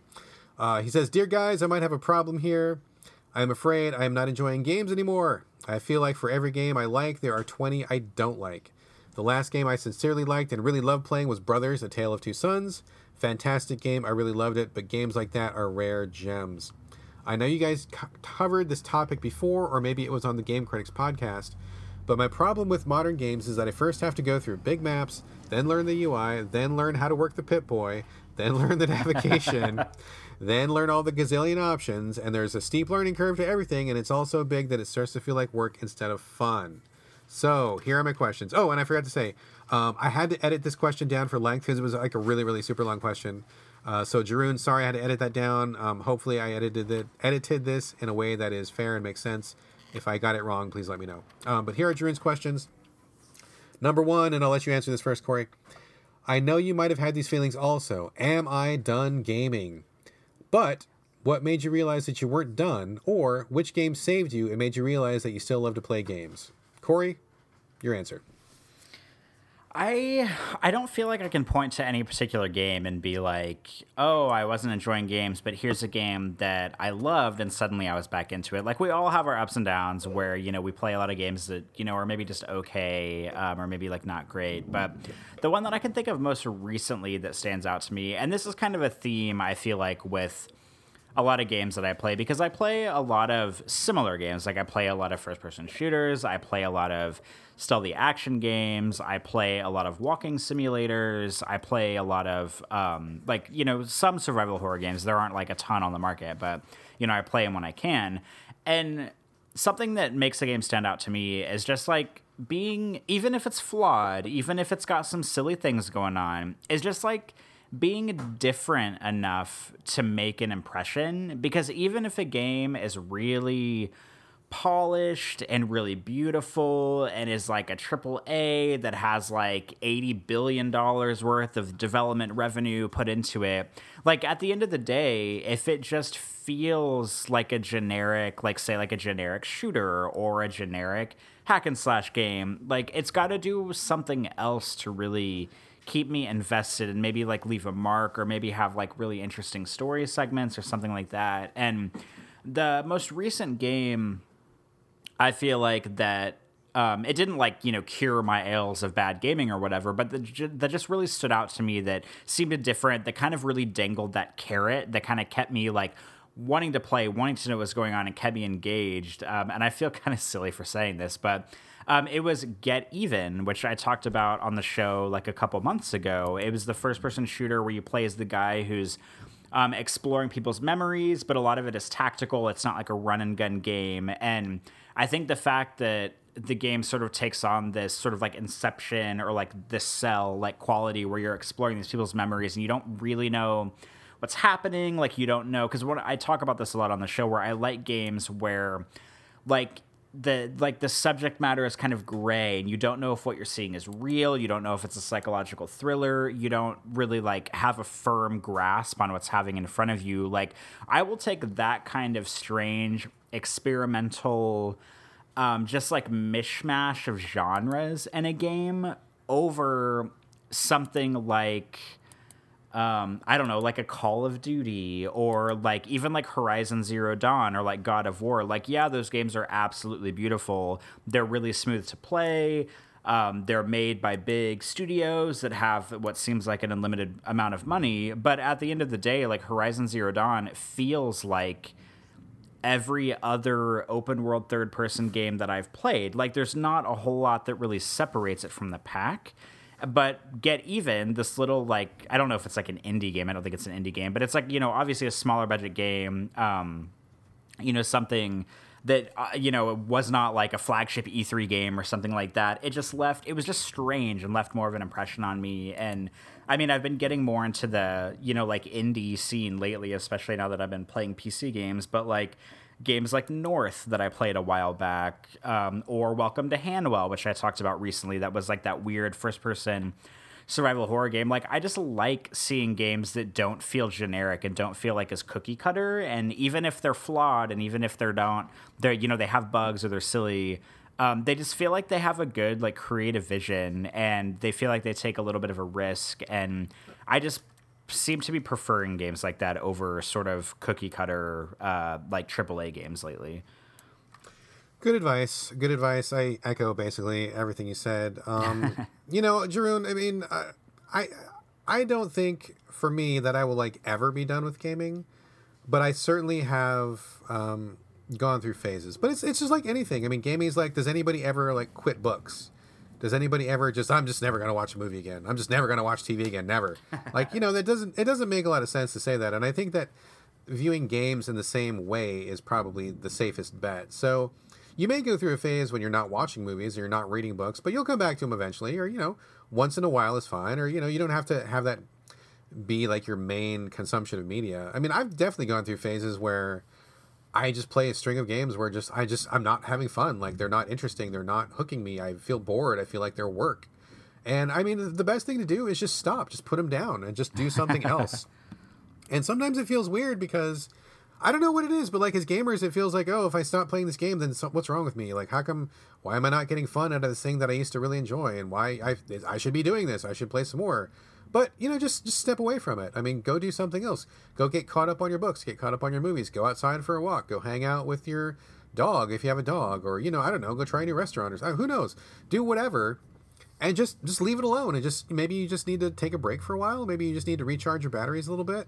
It's totally fine, like, to be a gamer and love to play video games, but just to not play them for a little while. And then when you feel like you have had a break and you feel like you got the itch, or maybe you'll, you know, take a month off and you'll see some announcement for a new game that just really tickles your fancy. Then you come back to it and you get back in and it's fun again. I mean, I've I've gone through that phase several times, and I, I definitely understand it feels weird to, like, to not play games, because, I mean, it definitely leaves a hole in my life when I'm not playing games, which is hard to fill because I just play a lot of games. But just don't force yourself. Just don't force yourself. If you're not having fun, just stop. Step away. Find something that's fun. And then when you come back to games, it'll be fun again. Uh, and there's nothing wrong with that. It's totally normal. It's, I mean, everybody goes through those phases. It's not a problem. And I, I often find that if I force myself to play through something, I just, I start to hate it even more. Like, I just, just get away from it, put it down, do something else, and you'll like it a lot better when you come back. So I don't, I don't really have, like, any game that, like, ever saved me, or any game that really, like, I mean, I, there's, it's like whatever is the first game I play when I get done with one of these Um, hiatuses is whatever game that has, like, quote unquote saved me, but it's not really saving me. Like, I don't think I will ever stop being a gamer. It's just like, I just needed to step away for a while. And then once I have, you know, been away for a while and come back, like, I can find the fun again, or, you know, and it, it also helps to find good games. I mean, don't, don't force yourself to play bad games. I've said a million times on the show, life is too short for mediocre games, especially mediocre R P Gs. So just find something that you like. If you don't like it, stop and just find something else. If nothing seems like it's fun, then just stop gaming altogether. Come back to it later. And it'll still be here when you come back. We'll be waiting for you. There's no harm done. So don't be worried about that. Um, the next question Jeroen has, uh, he sent us a really long list of games, which we're not going to read here. Um, but he these were the games he wanted us to look at. So he said, which of the games listed should I play to determine if I still love games? Okay, I'm going to just cut you off, Jeroen, real quick. You still love games. I'm sure you still love games. Take a break. Just take a pause. Come back to it. Um, I don't necessarily recommend playing one of these games as a way of kickstarting your love of games again. I honestly think you probably just need a break. But we will answer your question anyway, um, because you asked us to. But my real advice is take a break. Uh, Corey, uh, do you want to talk about your picks first out of the list that Jeroen sent? I will do that. And for those listening, this question really cracks me up because it's literally a list of like twenty games, and there's no real like rhyme and reason to them. They're kind of all over the place. And so it's funny that he's like, here's these like twenty games. Now, which ones do I need to play to keep this passion alive? Like, it's really cracks me up. Um, but I have some picks. I also picked a couple that um, are not on the list that I think maybe would be worth looking into. I don't know if you played them or not, but um, a few of my picks, uh, Candleman was on the list, and Brad and I have raved about Candleman. Um, you know, left and right, we both love that game. But something that I think Candleman will specifically speak to you is that, A, it's pretty short. Like, if you're not feeling super passionate about games lately, you don't want to dive into, you know, a bunch of thirty, forty, fifty-hour games in a row. I mean, Candleman's only a few hours long. And on the, the other side of that, too, Candleman is not... Um, It's not complicated. Like you were talking earlier about how you have to like learn the map and learn the U I and learn the weapons and learn everything about the game. Candleman is pretty much just like a puzzle platformer. Like you run around, you jump, you light your little candle wick um, to see the area, and that's pretty much it. But it's really beautiful and it's really charming, and there's not a lot to it. And I think that that would really work in your favor. Um, a couple of complicated picks that I have are uh, Deus Ex Human Revolution was on your list, and Hitman was on your list. And obviously, I mean, I don't even need to say anything about these games because I've raved about them so much. But I would say, I would warn you, if you're interested in these games, they are complicated games that really challenge you to think about the environment and to really um, inspect what's going on and really see... Uh, you know, really plan. They really engage you, I guess is what I'm trying to say. So if you're looking for a game that's not complicated and you're worried about learning a bunch of U I and learning a map and watching enemy patrols and all that stuff, these games are probably not for you, but I value that in games, games that really force me to use my brain and think about what I'm doing and try to like plan out actions in a row rather than just um, running and gunning. I mean, I can get behind a good like run and gun game, but I like these games that engage me. So those are there too. Um, Samorost three was on your list. Um, I loved Samorost three. I played it on my iPhone. Uh, the soundtrack is amazing. So if you play it, put headphones on. The soundtrack is phenomenal. Um, it's a little bit complicated because its puzzles are a little strange. Um, sometimes they're not very coherent. So that might be something to watch out for going into it. Um, but two games that I were not on your list that I just want to throw out there as, as examples. Um, the first one is The Unfinished Swan, which came out on PlayStation three and was later remastered for PlayStation four. Um, I have this one on here because it's also not a complicated game. It's not very long. You play as a first-person character who has, like, a paint gun, and you just kind of, like, lob paint... Uh, like paintballs basically like into the environment, and like the room you start out in is completely white, and as you shoot paint around the environment you can like start to see the environment come to life and navigate it. It's a really interesting take on like a first person exploration, and it's very um, like like Candleman, it's really charming. It's kind of a storybook game, um, not really violent or anything like that. It's very charming, would be good to play with kids, uh, very storybook like. And then the last one, which was not on your list, I would recommend is Inside by Playdead.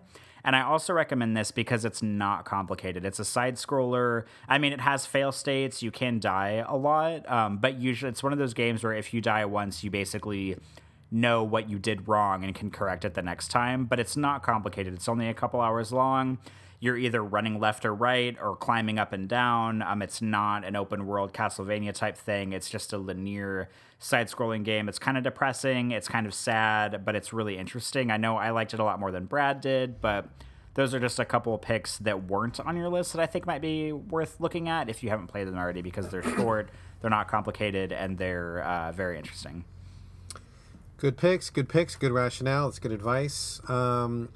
As for my advice, again, just restating, I think you should probably take a break. Don't force it. But if you are determined, um, I just stuck to your list of what you suggested. So I'm gonna. T- I went with two. Uh, the first was Grow Home, which I think is a very short experience. Uh, there's nothing complicated about it. You are simply a little robot climbing a giant beanstalk on an alien planet, and it's all about just the joy of climbing, the joy of seeing the the vistas that you see when you get up really high. Uh, just, you know, going around this gigantic beanstalk and finding things and um, just doing your best to get to the top and make it back to uh, the space. It's just very simple.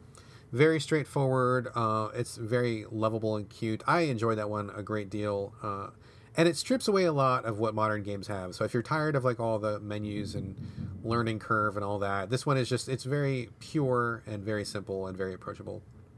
Um, another one from your list that I selected was Mark of the Ninja. This one is a little bit more complicated, but again, it's um, pretty straightforward because you're a ninja and you kill people. So basically everybody knows what that's about. And although there are some mechanics with the um, sound detection, uh, I think overall it's just a really straightforward, really tightly produced action game. And so maybe just playing something where you don't have to think about it too much and just can immerse yourself in the moment-to-moment action without juggling menus, without having to learn a bunch of stuff, and just, just going through and killing some dudes can be pretty satisfying. Um, it may get a little bit hard at the end, but you don't have to finish it. Just play the first couple levels, enjoy being a super assassin, and just kind of running through and killing dudes. And maybe that will just... Uh, you know, be distracting enough or be accessible enough to kind of take your mind off of things and just get you back in the groove. Um, so try either one of those is my suggestion, but my real suggestion, just take a break, go watch movies, go outside, go walk your dog or your cat or your gerbil or whatever, whatever you have, walk whatever animal you have, uh, go, I don't know, go to a theme park, drink some beer, whatever, whatever it is that you do, Jeroen, do something that's not games. Like take a week off, just a solid week minimum. Don't touch games.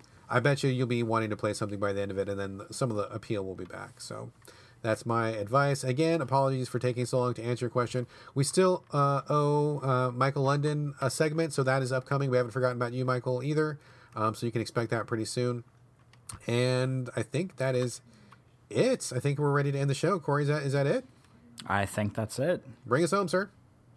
All right. Well, after our games talk and after our listener comments and our Q and A, that brings us to the end of episode eighty-seven.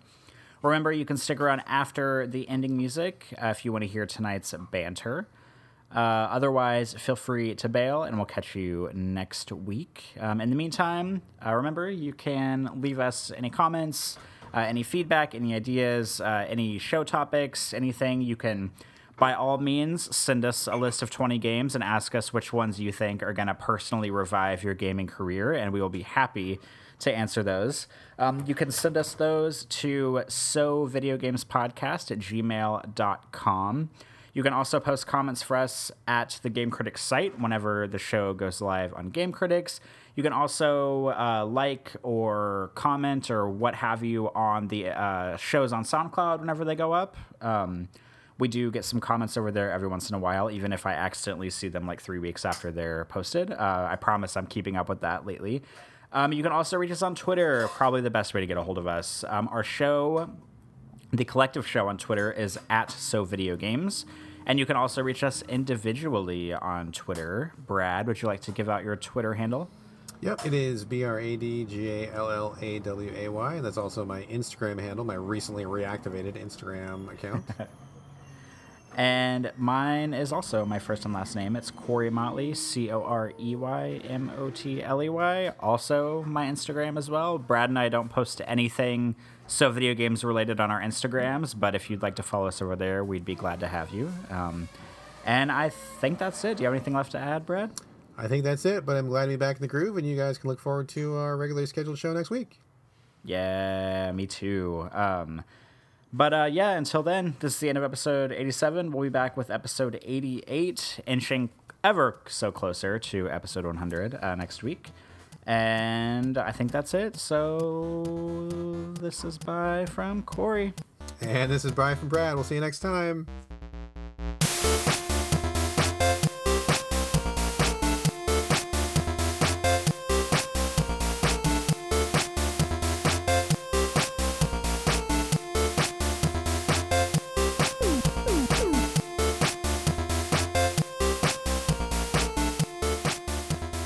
Business.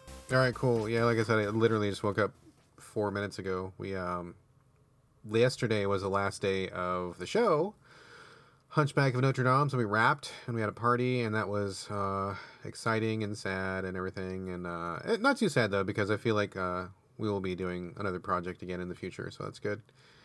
And then, um, as soon as I got done at the theater, I let people know that I was back on the market for my other regular work, and I got a call that minute, and I went out to work went straight out from the theater to a job, and I did t- actually did two jobs before I came home, which was really dumb on my part because I was exhausted. And then I came back and I went out to work again this morning. Oh my god! And I came back home and I'm like, oh my god, I gotta go to bed. I'm so fucking tired. uh, so I've been a lump on the couch for the last couple hours. So still waking up, but uh, uh, feeling okay. Ready for the show. Excited for the show. Um, but yeah, getting getting back to life as usual. How are how are you doing, sir? Uh, I'm pretty good. So I have like general, maybe I should have asked these a long time ago, but I have like general follow-up questions about your like theater work. Sure. Um, yeah, and if you don't totally. want to answer any of them, feel free to just say, I don't want to answer that. Um, okay. But yeah. I know you work with um, like one actor most of the time. So do you, do you literally, are you just like his right-hand man at all times? And like anytime someone needs to like talk to him or like give him directions or anything, are you like right there with him all the time to translate for him?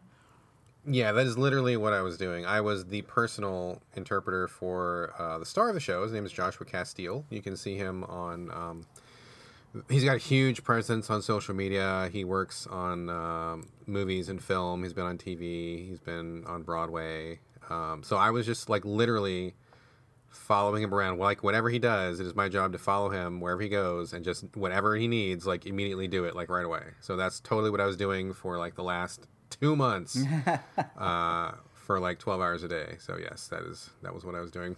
Huh. Okay. So whenever, I know you talked a tiny bit about this like a couple weeks ago, but whenever they got to the point in the show where they were doing like sort of like technical staging on and like um what's it called like blocking and stuff on the stage, yeah totally um yeah. how like was that difficult, or like how was that uh kind of a work situation for you guys? Oh, it was, it was I mean it wasn't difficult, it was really fun. I mean, you know, we would just do the process where, I mean, for people who are not familiar with how theater works, um you know, you go you read the script at first, and then we would just read the script and go through the lines, and then we would do the blocking, like you said, Corey, which is where people learn where they're supposed to be on stage. Like, oh, for this line, I'm supposed to be downstage right. And then for this line, I'm supposed to cross over and go upstage left, or, you know, whatever. And the director will call out motions. And so, I mean, all we had to do for that part was, I mean, Joshua was like an amazing, amazing performer and uh, person in general. Great guy. Um, so he would just watch us, and he'd be on stage with the rest of the cast, and we would be standing by the director. And whenever the director would shout something, we would just, you know, sign it and uh, give him some directions, and he would watch. So, I mean, it was pretty easy. And then sometimes, you know, we would have to get like on stage, or we would have to like run around to make sure that he could see us. So like, you know, if he was facing one way, uh, in, in case people don't know what I'm talking about, I realize we kind of launched into this. And for people who may not know the whole saga, um, just to fill you guys in. So I, you know, part of my day job is being a sign language interpreter, which means I take spoken language and turn it into sign language for people who are deaf. And then if people are signing, and then I say that out loud for people who can hear. Um, so Joshua is deaf, and he was the star of the show of Hunchback of Notre Dame, which was just wrapped at Seattle's Fifth Avenue Theater. Um, so whenever the director would say something, like, he, you know, I would run out there and make sure he could see me. And if he turns around, then I got to run the other way so that oh, I'm, I am in his line of sight. So if you can imagine me, like, whichever way he's looking, I need to run there and then be be in that spot. And then when he turns around, then I run back and be in that other spot. So it's pretty, I was getting my steps in every day, I'll tell you that much. I was definitely getting pretty busy. So, yeah, so that's kind of kind of what we did. And then we would do, you know, we did P R. We did a bunch of T V interviews. We did some news uh, paper interviews and photo shoots and whatever, whatever, whatever. Whatever he was doing is what I was doing. And didn't he, correct me if I'm wrong, but you had worked with him before, and didn't he handpick you to work with him again? Is that right? Yeah, that's right. He, we had worked together on a play called Tribes, which was playing at Seattle's ACT Theater uh, last year. That was how I... So it's like, okay, so this is kind of like a long chain of events, but like, okay, so like a long time ago, long, long time ago, I went to um, a doctor's appointment, which is a, may, mainly... Can't even talk. Can't even talk. Only, that's not even a word. Mostly what I do is I do a lot of doctor's appointments, and I do psychiatric appointments for people that need it. So I met this guy at a doctor's appointment, and he's like, oh, man, you're pretty good. Um, you want to come, like, work on my play? And I'm like, number one, who are you? And number two, what are you talking about? So he actually ended up uh, being a very famous actor who was an Emmy Award-winning actor from T V, which I didn't recognize at the time. Uh, so he's like, oh, yeah, come work with me on this play. And so I'm like, okay, sure, whatever. And so I did, and I did that for him as well. Um, his name was Howie Sego, and he was on Star Trek, The Next Generation, and he was in a bunch of movies, and he's a director and all this stuff. So he's pretty famous in certain circles. So I was his interpreter. I did the exact same thing for him uh, for a play, uh, which was in Seattle called The Skin of Our Teeth, which was directed by Bart Scheer, who is a multiple Tony Award-winning director. So that was kind of an interesting experience. Um, and so he, we got in real good. We became really good friends, and he's a great guy. And so when Joshua came to town last year uh, to do Tribes, he asked Howie, like, oh, who's a good person I should work with? Because I'm from L A and I don't know anybody here. And so Howie's like, oh, you should totally use Brad. And then he recommended a couple other people, too, because sometimes this is like a two-man job or a two-person job. Um, so he recommended me and a couple of other people. And then Josh was like, okay, whatever. I don't know anybody. So let's just bring, bring whoever on and we'll see what happens. So he had a bunch of interpreters for Tribes. Um, and he and I got along really well and we worked together really well. So he kept me, he kept one other person, um, who was uh, another interpreter on the team. And there was, you know, some people he didn't like so much, some people he did like. And so he kept the people that he liked. And then when it was time to do Hunchback, Uh, the director asked him, like, oh, you know, who do you want to work with you? You know, take your pick. And so he picked me and he picked one other person uh, to do the bulk of the rehearsal work. And then I was the one that stayed on to do his personal, personal one-on-one interpreting. So it's all about who you know, as they say. It's who you know, it's connections, it's being in the right place at the right time. So that's kind of how this all came about. I kind of just fell into it, honestly. It's kind of random. Yeah, I guess that's kind of how, like, I guess, like, the freelancing lifestyle goes, though. Like, you never know who you're going to meet, where you're going to meet them, and what they're going to offer you. And hopefully, if you're in the right circles, they will um, uh, pay you well, and you will get more jobs from it. Totally, totally. I mean, it's just, you know, be on your game all the time, be friendly to people, be in the right place, and, you know, take offers if they're made to you. And you, it will, you know, it'll lead somewhere eventually. And, you know, if you have a good reputation, do a good job, it'll pay off. I mean, I'm sure it's going to be the same thing for you, dude, because with all your Instagramming and all your photos and you being out there and knowing people and people getting to know you as the guy that takes pictures of um, sexy men in bisexual lighting, like, you know, someone will see that. And, like, eventually someone will reach out to you and, like, it'll, it'll all lead somewhere. So, I mean, that's kind of how it works when you're a freelancer, for sure. Absolutely. Cool. Well, yeah, I had been thinking about some of that stuff with, like, uh, you know, how you had been working with Um, for the show and everything. And it was one of those things where I felt like I knew, like, sixty percent of the information, like, surrounding the situation, and thought it would be a good idea just to, like, ask you a few questions about how it all came and went, I guess. Yeah, always happy to answer. And it's, um, it's, I mean, it's a really unusual thing that I do for most people, and it's a really unusual thing in general, and it's kind of a really fringe kind of circumstance, but man, it's just, it's really fun and it's really cool. And I gotta say, like, the, the experience of working at the theater was amazing. Everybody was amazing. I made so many good friends and I hugged so many people and we took so many selfies. And and I gotta say also, I mean, I really want to give props to um to Joshua Castile, and also uh in this particular show, so Joshua's deaf and The Hunchback is a musical. If you've seen the Disney musical, we use a lot of the same songs, not all the same songs, but most of the same songs. And he was working with a performer named E J Cardona, who was the person who did the, the singing, because Josh is deaf. He cannot sing with his voice. Uh, and so, excuse me, E J would be partnered up with him. And, uh, you know, look him up on Instagram. I don't know if he's got any YouTube videos out or something, uh, but he is a fucking amazing singer. I was like, oh, my God, I cannot believe how good this guy's voice is. He just, like, rocks it so hard, like, he belts out, and some of the notes he hits are just, like, fucking incredible. And the ironic thing, the ironic thing is that he wasn't even the first choice. They picked a guy to work with Joshua, and they're like, oh, we got a really awesome singer lined up for you. It's going to be amazing. And for some reason, that guy backed out at the last minute. I think he actually got a more lucrative offer to be on Broadway somewhere. So they're like, okay, wow, we got left in the lurch. We have nobody. So they did a really quick search, and they found um, E J, who, believe it or not, was working at um, Disney World in Florida, and he was dressed up in a turtle suit for the lunchtime Finding Nemo show. Uh, so he was on stage dressed up as a turtle doing that little show like three times a day. And they bring this guy in, and he is the the most incredible singer. I was like, holy fucking shit, this guy is phenomenal. What are you doing dressed up in a fucking turtle suit? Why are you why are you on stage at Disney? I mean, not to say that's a bad job, and you know, no disrespect to anybody, but I mean, with the talent this guy's got, he should be I mean, he should be doing like really big stuff. So hopefully this will lead to something um, for E J as well. But E J and Josh are phenomenal. I was so lucky to work with them, and it was great to work with just people so talented. Not only so talented, but so friendly and warm and human, and just they were just like the best people. Like, you always wanted to hang out with them. You're always glad to see them. They were just, I mean, people that talented, you know, you might expect them to be assholes or to be arrogant or anything. Like, totally not the case at all. These guys were the best people. So it was just phenomenal experience all the way around.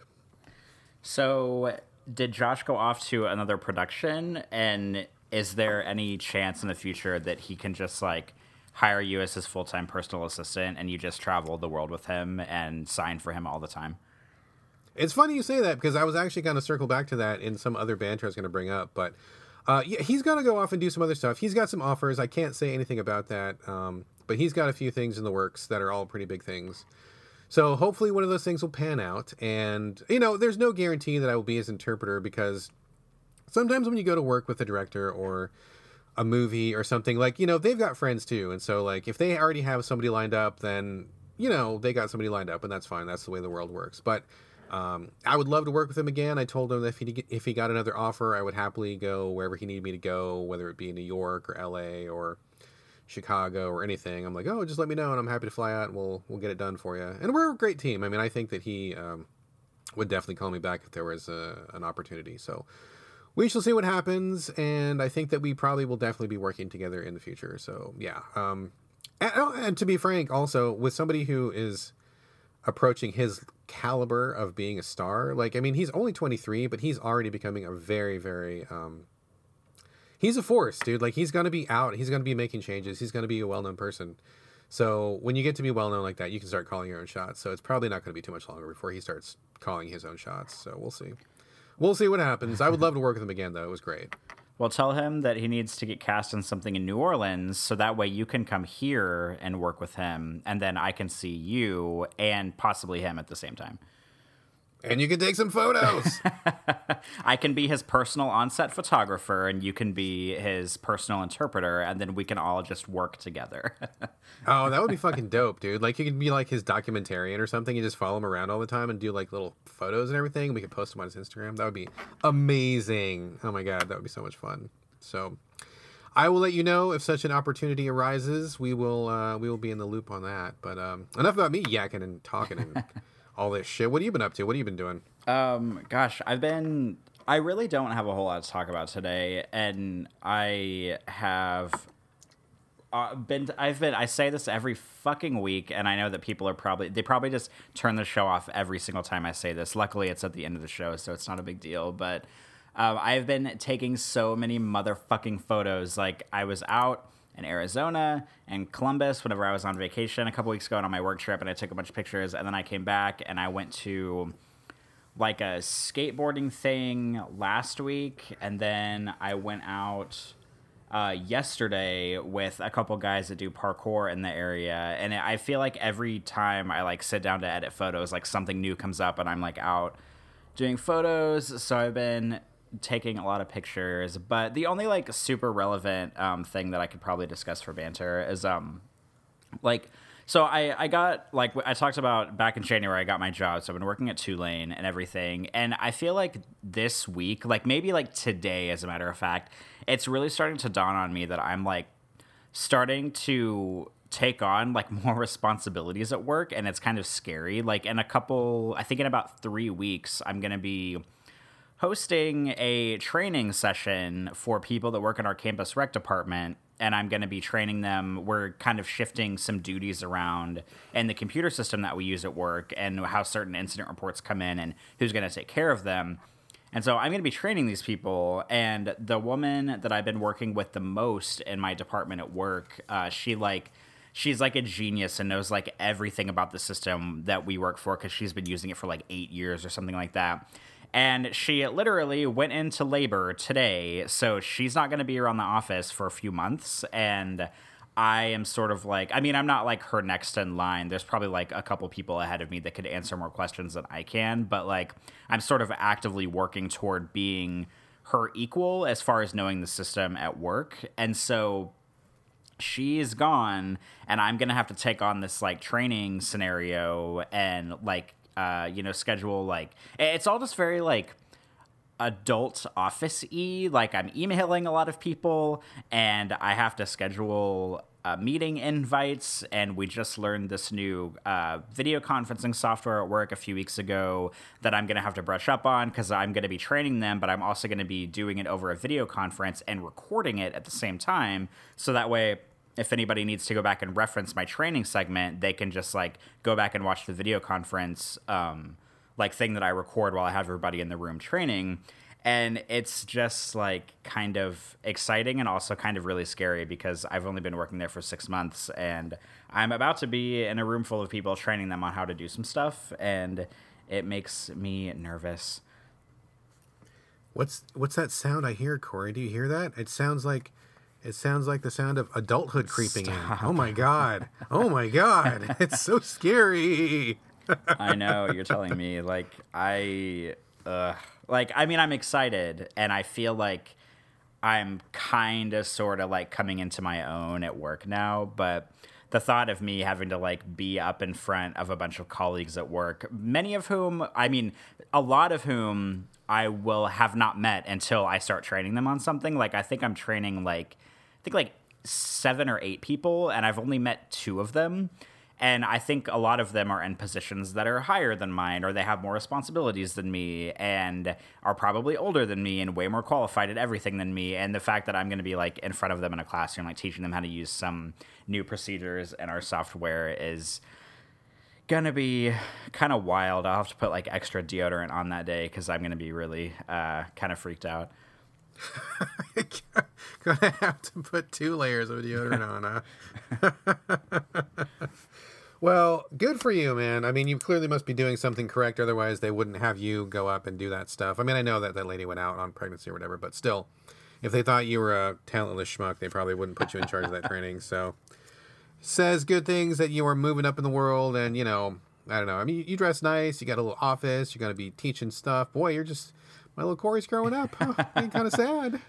Uh, yeah, I guess. And uh, the funny thing is that I like, you know, I technically work in higher ed now, and it's something that I hadn't really like ever been like seeking out. And whenever I was on my business trip, I had several people that, you know, just like among mingling small talk were, and these are like professional people because I'm not like, I don't think I'm like a professional, and I'm like mingling with people and they're like, oh, so what's your background? What did you do before working in higher ed? Or what would you do before this? And I was like, uh, well, I was unemployed for like a year and a half. So like all these people have been working in higher ed for like ten years and they worked in case management and then they worked for Title nine and, you know, this and that. And I'm like, yeah, I was unemployed for a year and a half and I just kind of sort of got hired for this position. I have no background in higher ed, have no background in any education, and I just sort of found my way into working for a private university, and uh, here I am, so surprise.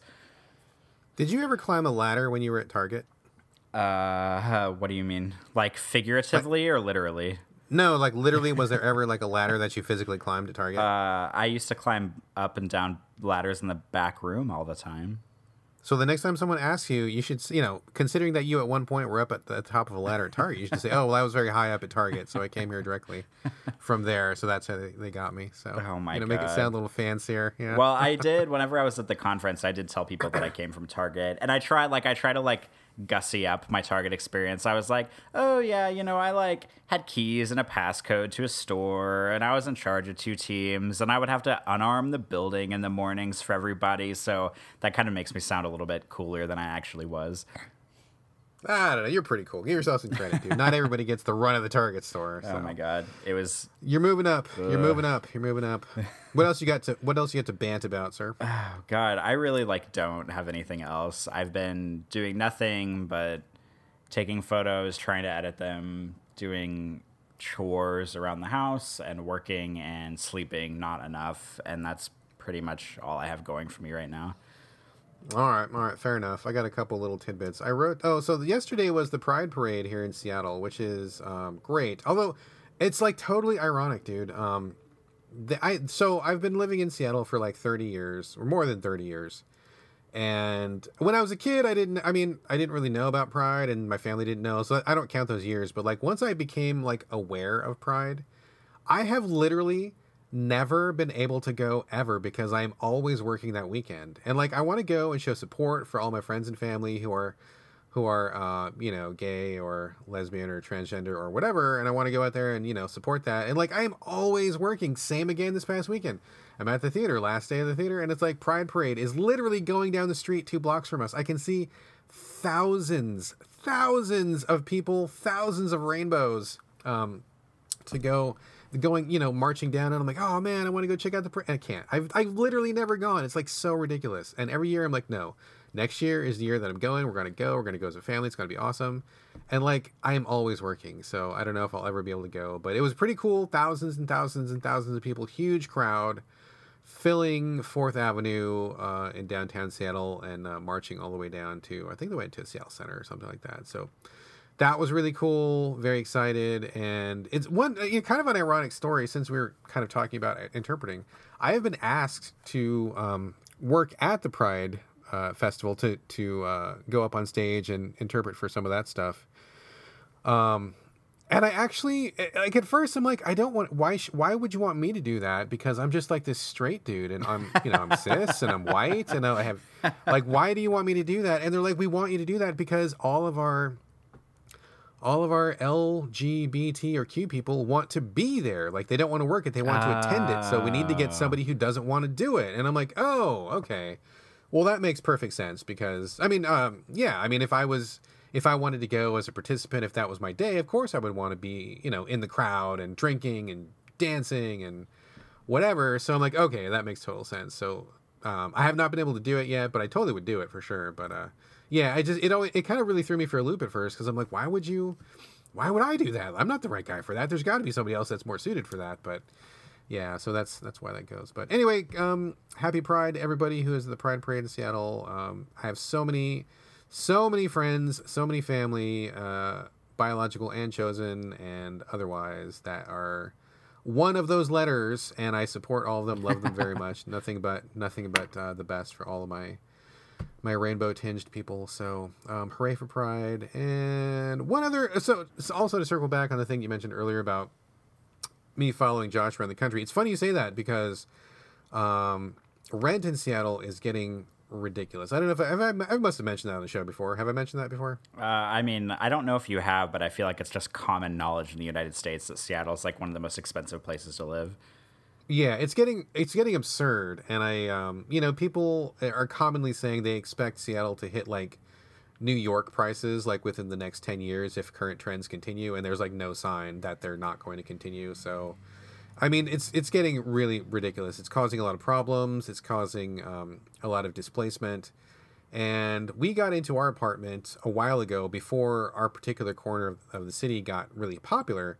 Um, but I mean, rent everywhere around us is just skyrocketing, and we're very lucky because our landlord is this really old, um, guy from Greece, very cool dude. Him and his wife are great. They're great people. Love them very much. We've had a great relationship, uh, for the past like eight or ten years that we've been living in this place, uh, renting, but he's getting older. He's getting a lot older. His wife is older. She was recently really, really sick. And, um, he seems like he, you know, they're both like in their seventies, I'm pretty sure. So they're not, um, you know, they're just not the young, young people that they used to be. And I know for a fact that as soon as they are not able to keep up with their duties of being landlords, they're going to either sell the building or turn it over to their children, and their children have like mega dollar signs in their eyes. I mean, I, you know, whatever, I don't blame them. It's their property. They can do with what they want. But as someone who has been a tenant in the building, I have really, really enjoyed living here for a reasonable rent. They've only raised rent on us like once in ten years, and it was a very small increase. Whereas people around us are just like literally getting priced out because they can't keep up with the raises. So we have been basically blessed to live here, and uh, it's been good, but he's not going to live forever. You know, like nobody does. Nobody lives forever. He's getting older. Every time I see him, he looks older. And I'm just like talking to the wife, and I'm like, okay, so we are living on borrowed time here, because as soon as he is not in charge, we're going to get priced out and we're going to be homeless and we're going to have to find a new place. And I don't know what it's like where you live, but in Seattle recently, one of the very unpleasant trends is that if you want to move into a place, they ask you for first month's rent, last month's rent. They have a security deposit, which is also sometimes the cost of a month's worth of rent, and then other various fees that you have to kick in. And so it's very common for someone to move into an apartment to have to put up like eight or ten thousand dollars just to get into an apartment. So that has never been the case in the past. And I don't know about you, but I don't have like ten thousand dollars laying around in cash that I can just front somebody. And on top of the fact, that's absurd. That is absurd. But that's how things are going, because so many people in Seattle have so much money and prices are going up so much that if you're not one of those privileged few, then fuck you and get out, right? So we are in the fuck you, get out category. And so we're talking to the wife and I'm like, okay, so look, um, prices are getting crazy. Once we lose this apartment, I don't know where we're going to live, because I doubt we can afford anything else in the city. And I don't want to live two hours away and commute every fucking day because traffic is a nightmare. I'm like, I, you know, I don't even know what to even do. But then that's when this thing with Joshua happened. And I'm like, well, you know, he's an up-and-coming actor. He's got to be doing more jobs. We will probably work together again. I mean, if he gets a job somewhere else, maybe we should just go. And then we kind of started talking about it more. And we're like, you know, are you ready to leave the city if we need to leave? And she's like, yeah, I'm probably ready. And I'm like, yeah, I'm probably ready too. Which is weird, because I always thought I would just like live here and retire and settle down forever. But that was before prices got so nuts. I, that does not seem like a realistic thing anymore. So we were like, you know... We've been talking about tiny homes for like a long time. I, I have brought up tiny homes on the show before, haven't I? Yeah, we've talked about them a few times. Okay, so like we're getting, we're like, we're like, we're like in the real, this is actually a thing stage now. So I think our current plan is we're gonna like start looking into. I, I don't want to build it myself. I'm not crazy, but like we would probably buy a tiny home of some sort, and you know maybe look for like a place near the city here in Seattle where we could like park it and live, and then just give up the apartment. Because uh, I would rather leave the apartment on our own terms rather than wait for him to get sick and die, and then we like all of a sudden are surprised by it, you know? Like, I would rather get out while we are ready to get out rather than him telling us we have thirty days and we're totally unprepared. So I'm like, okay, let's just, let's look into this because it suits our lifestyle. And also, I mean, the plus being, if I have to relocate for a job somewhere, we can just hook up, you know, hook the trailer up to a truck and just tow our entire fucking house and just move somewhere and just get on the road and go. So I think we're actually making a lot of um, plans. Like, it's actually becoming a reality right now. So we're doing research, we're pricing things out, we're, you know, getting information on what you need to do. And I think we're going to be, we're going to be living that lifestyle pretty soon, my friend. Hmm. This is very fascinating to me. Why so? Uh, just because I feel like the tiny home adventure is, it's like one of those things you hear about people doing, but you don't actually know anybody who does it. And if that becomes the case, then you'll be able to give us all the ins and outs of how living in a tiny home, what that's like. I will fill you in for sure. You can say you know somebody, but I don't think it's going to be that big of a leap for us because our apartment is not huge. So we've been living in this place for a long time, and, you know, we're in, I mean, it's not like tiny, it's not a studio or anything, but like, it's a, you know, it's a small apartment, and we have things really well set up to where we're taking the most advantage of all the space that we have. We have like, you know, cabinets where cabinets don't usually go, and we store things, you know, we get clever and we make little shelves here and there. And so we're like using like every inch of the space that we have, and we spend all our time together anyway. Like Gina and I are together twenty-four seven. Um, if I'm not working, and Whitty is with us as well. So we're very close. Uh, we're very used to being in close quarters and being with each other all the time. And I, I haven't done a ton of like research as far as watching T V shows go, because there's a number of T V shows you can watch about this. And from what little I've gleaned, it seems like the biggest transition people have is like, they don't, they're not used to spending so much time with their family. And so we spend all of our time together. So that's totally not going to be a hurdle we need to get over. And also, we live a fairly stripped down lifestyle. We're not very ostentatious. So it's like we don't have a million things to get rid of, or, you know, like I just, I just honestly, like maybe I'm, I mean, maybe I'm dreaming here, but I just, I don't feel like it would be that big of a switch. I mean, a little less space than we have, but otherwise everything would be basically the same, I think. I mean, that's kind of how I feel. Maybe I'd be wrong. Maybe I would have some... You know, maybe I would have some harsh learning lessons later on, but I don't feel like it would be that big of a difference because we're basically kind of living that lifestyle. Um, But we'll see. We'll see. I mean, but I think that's what we're going to do. If I end up having to travel the country for work, I would rather do that. And uh, I would rather bring the family with me so we can travel as a group. And uh, yeah, I, I don't know. We're kind of leaning that way. So we're making moves on that. Hmm. Well, I'm sure that you will keep us posted as you guys continue down this path. And I'm definitely interested in knowing how the transition goes, should it come to that. So uh, yeah, this is exciting. Yeah, nothing else, man. We'll haul down there. We'll park in your front front yard, and uh, we can just kind of chill you guys for a while too. I mean, we've got like a little, it's like a little strip of grass in front of the house. I don't know if your house will fit on it, but uh, maybe you can just set her down and hang out.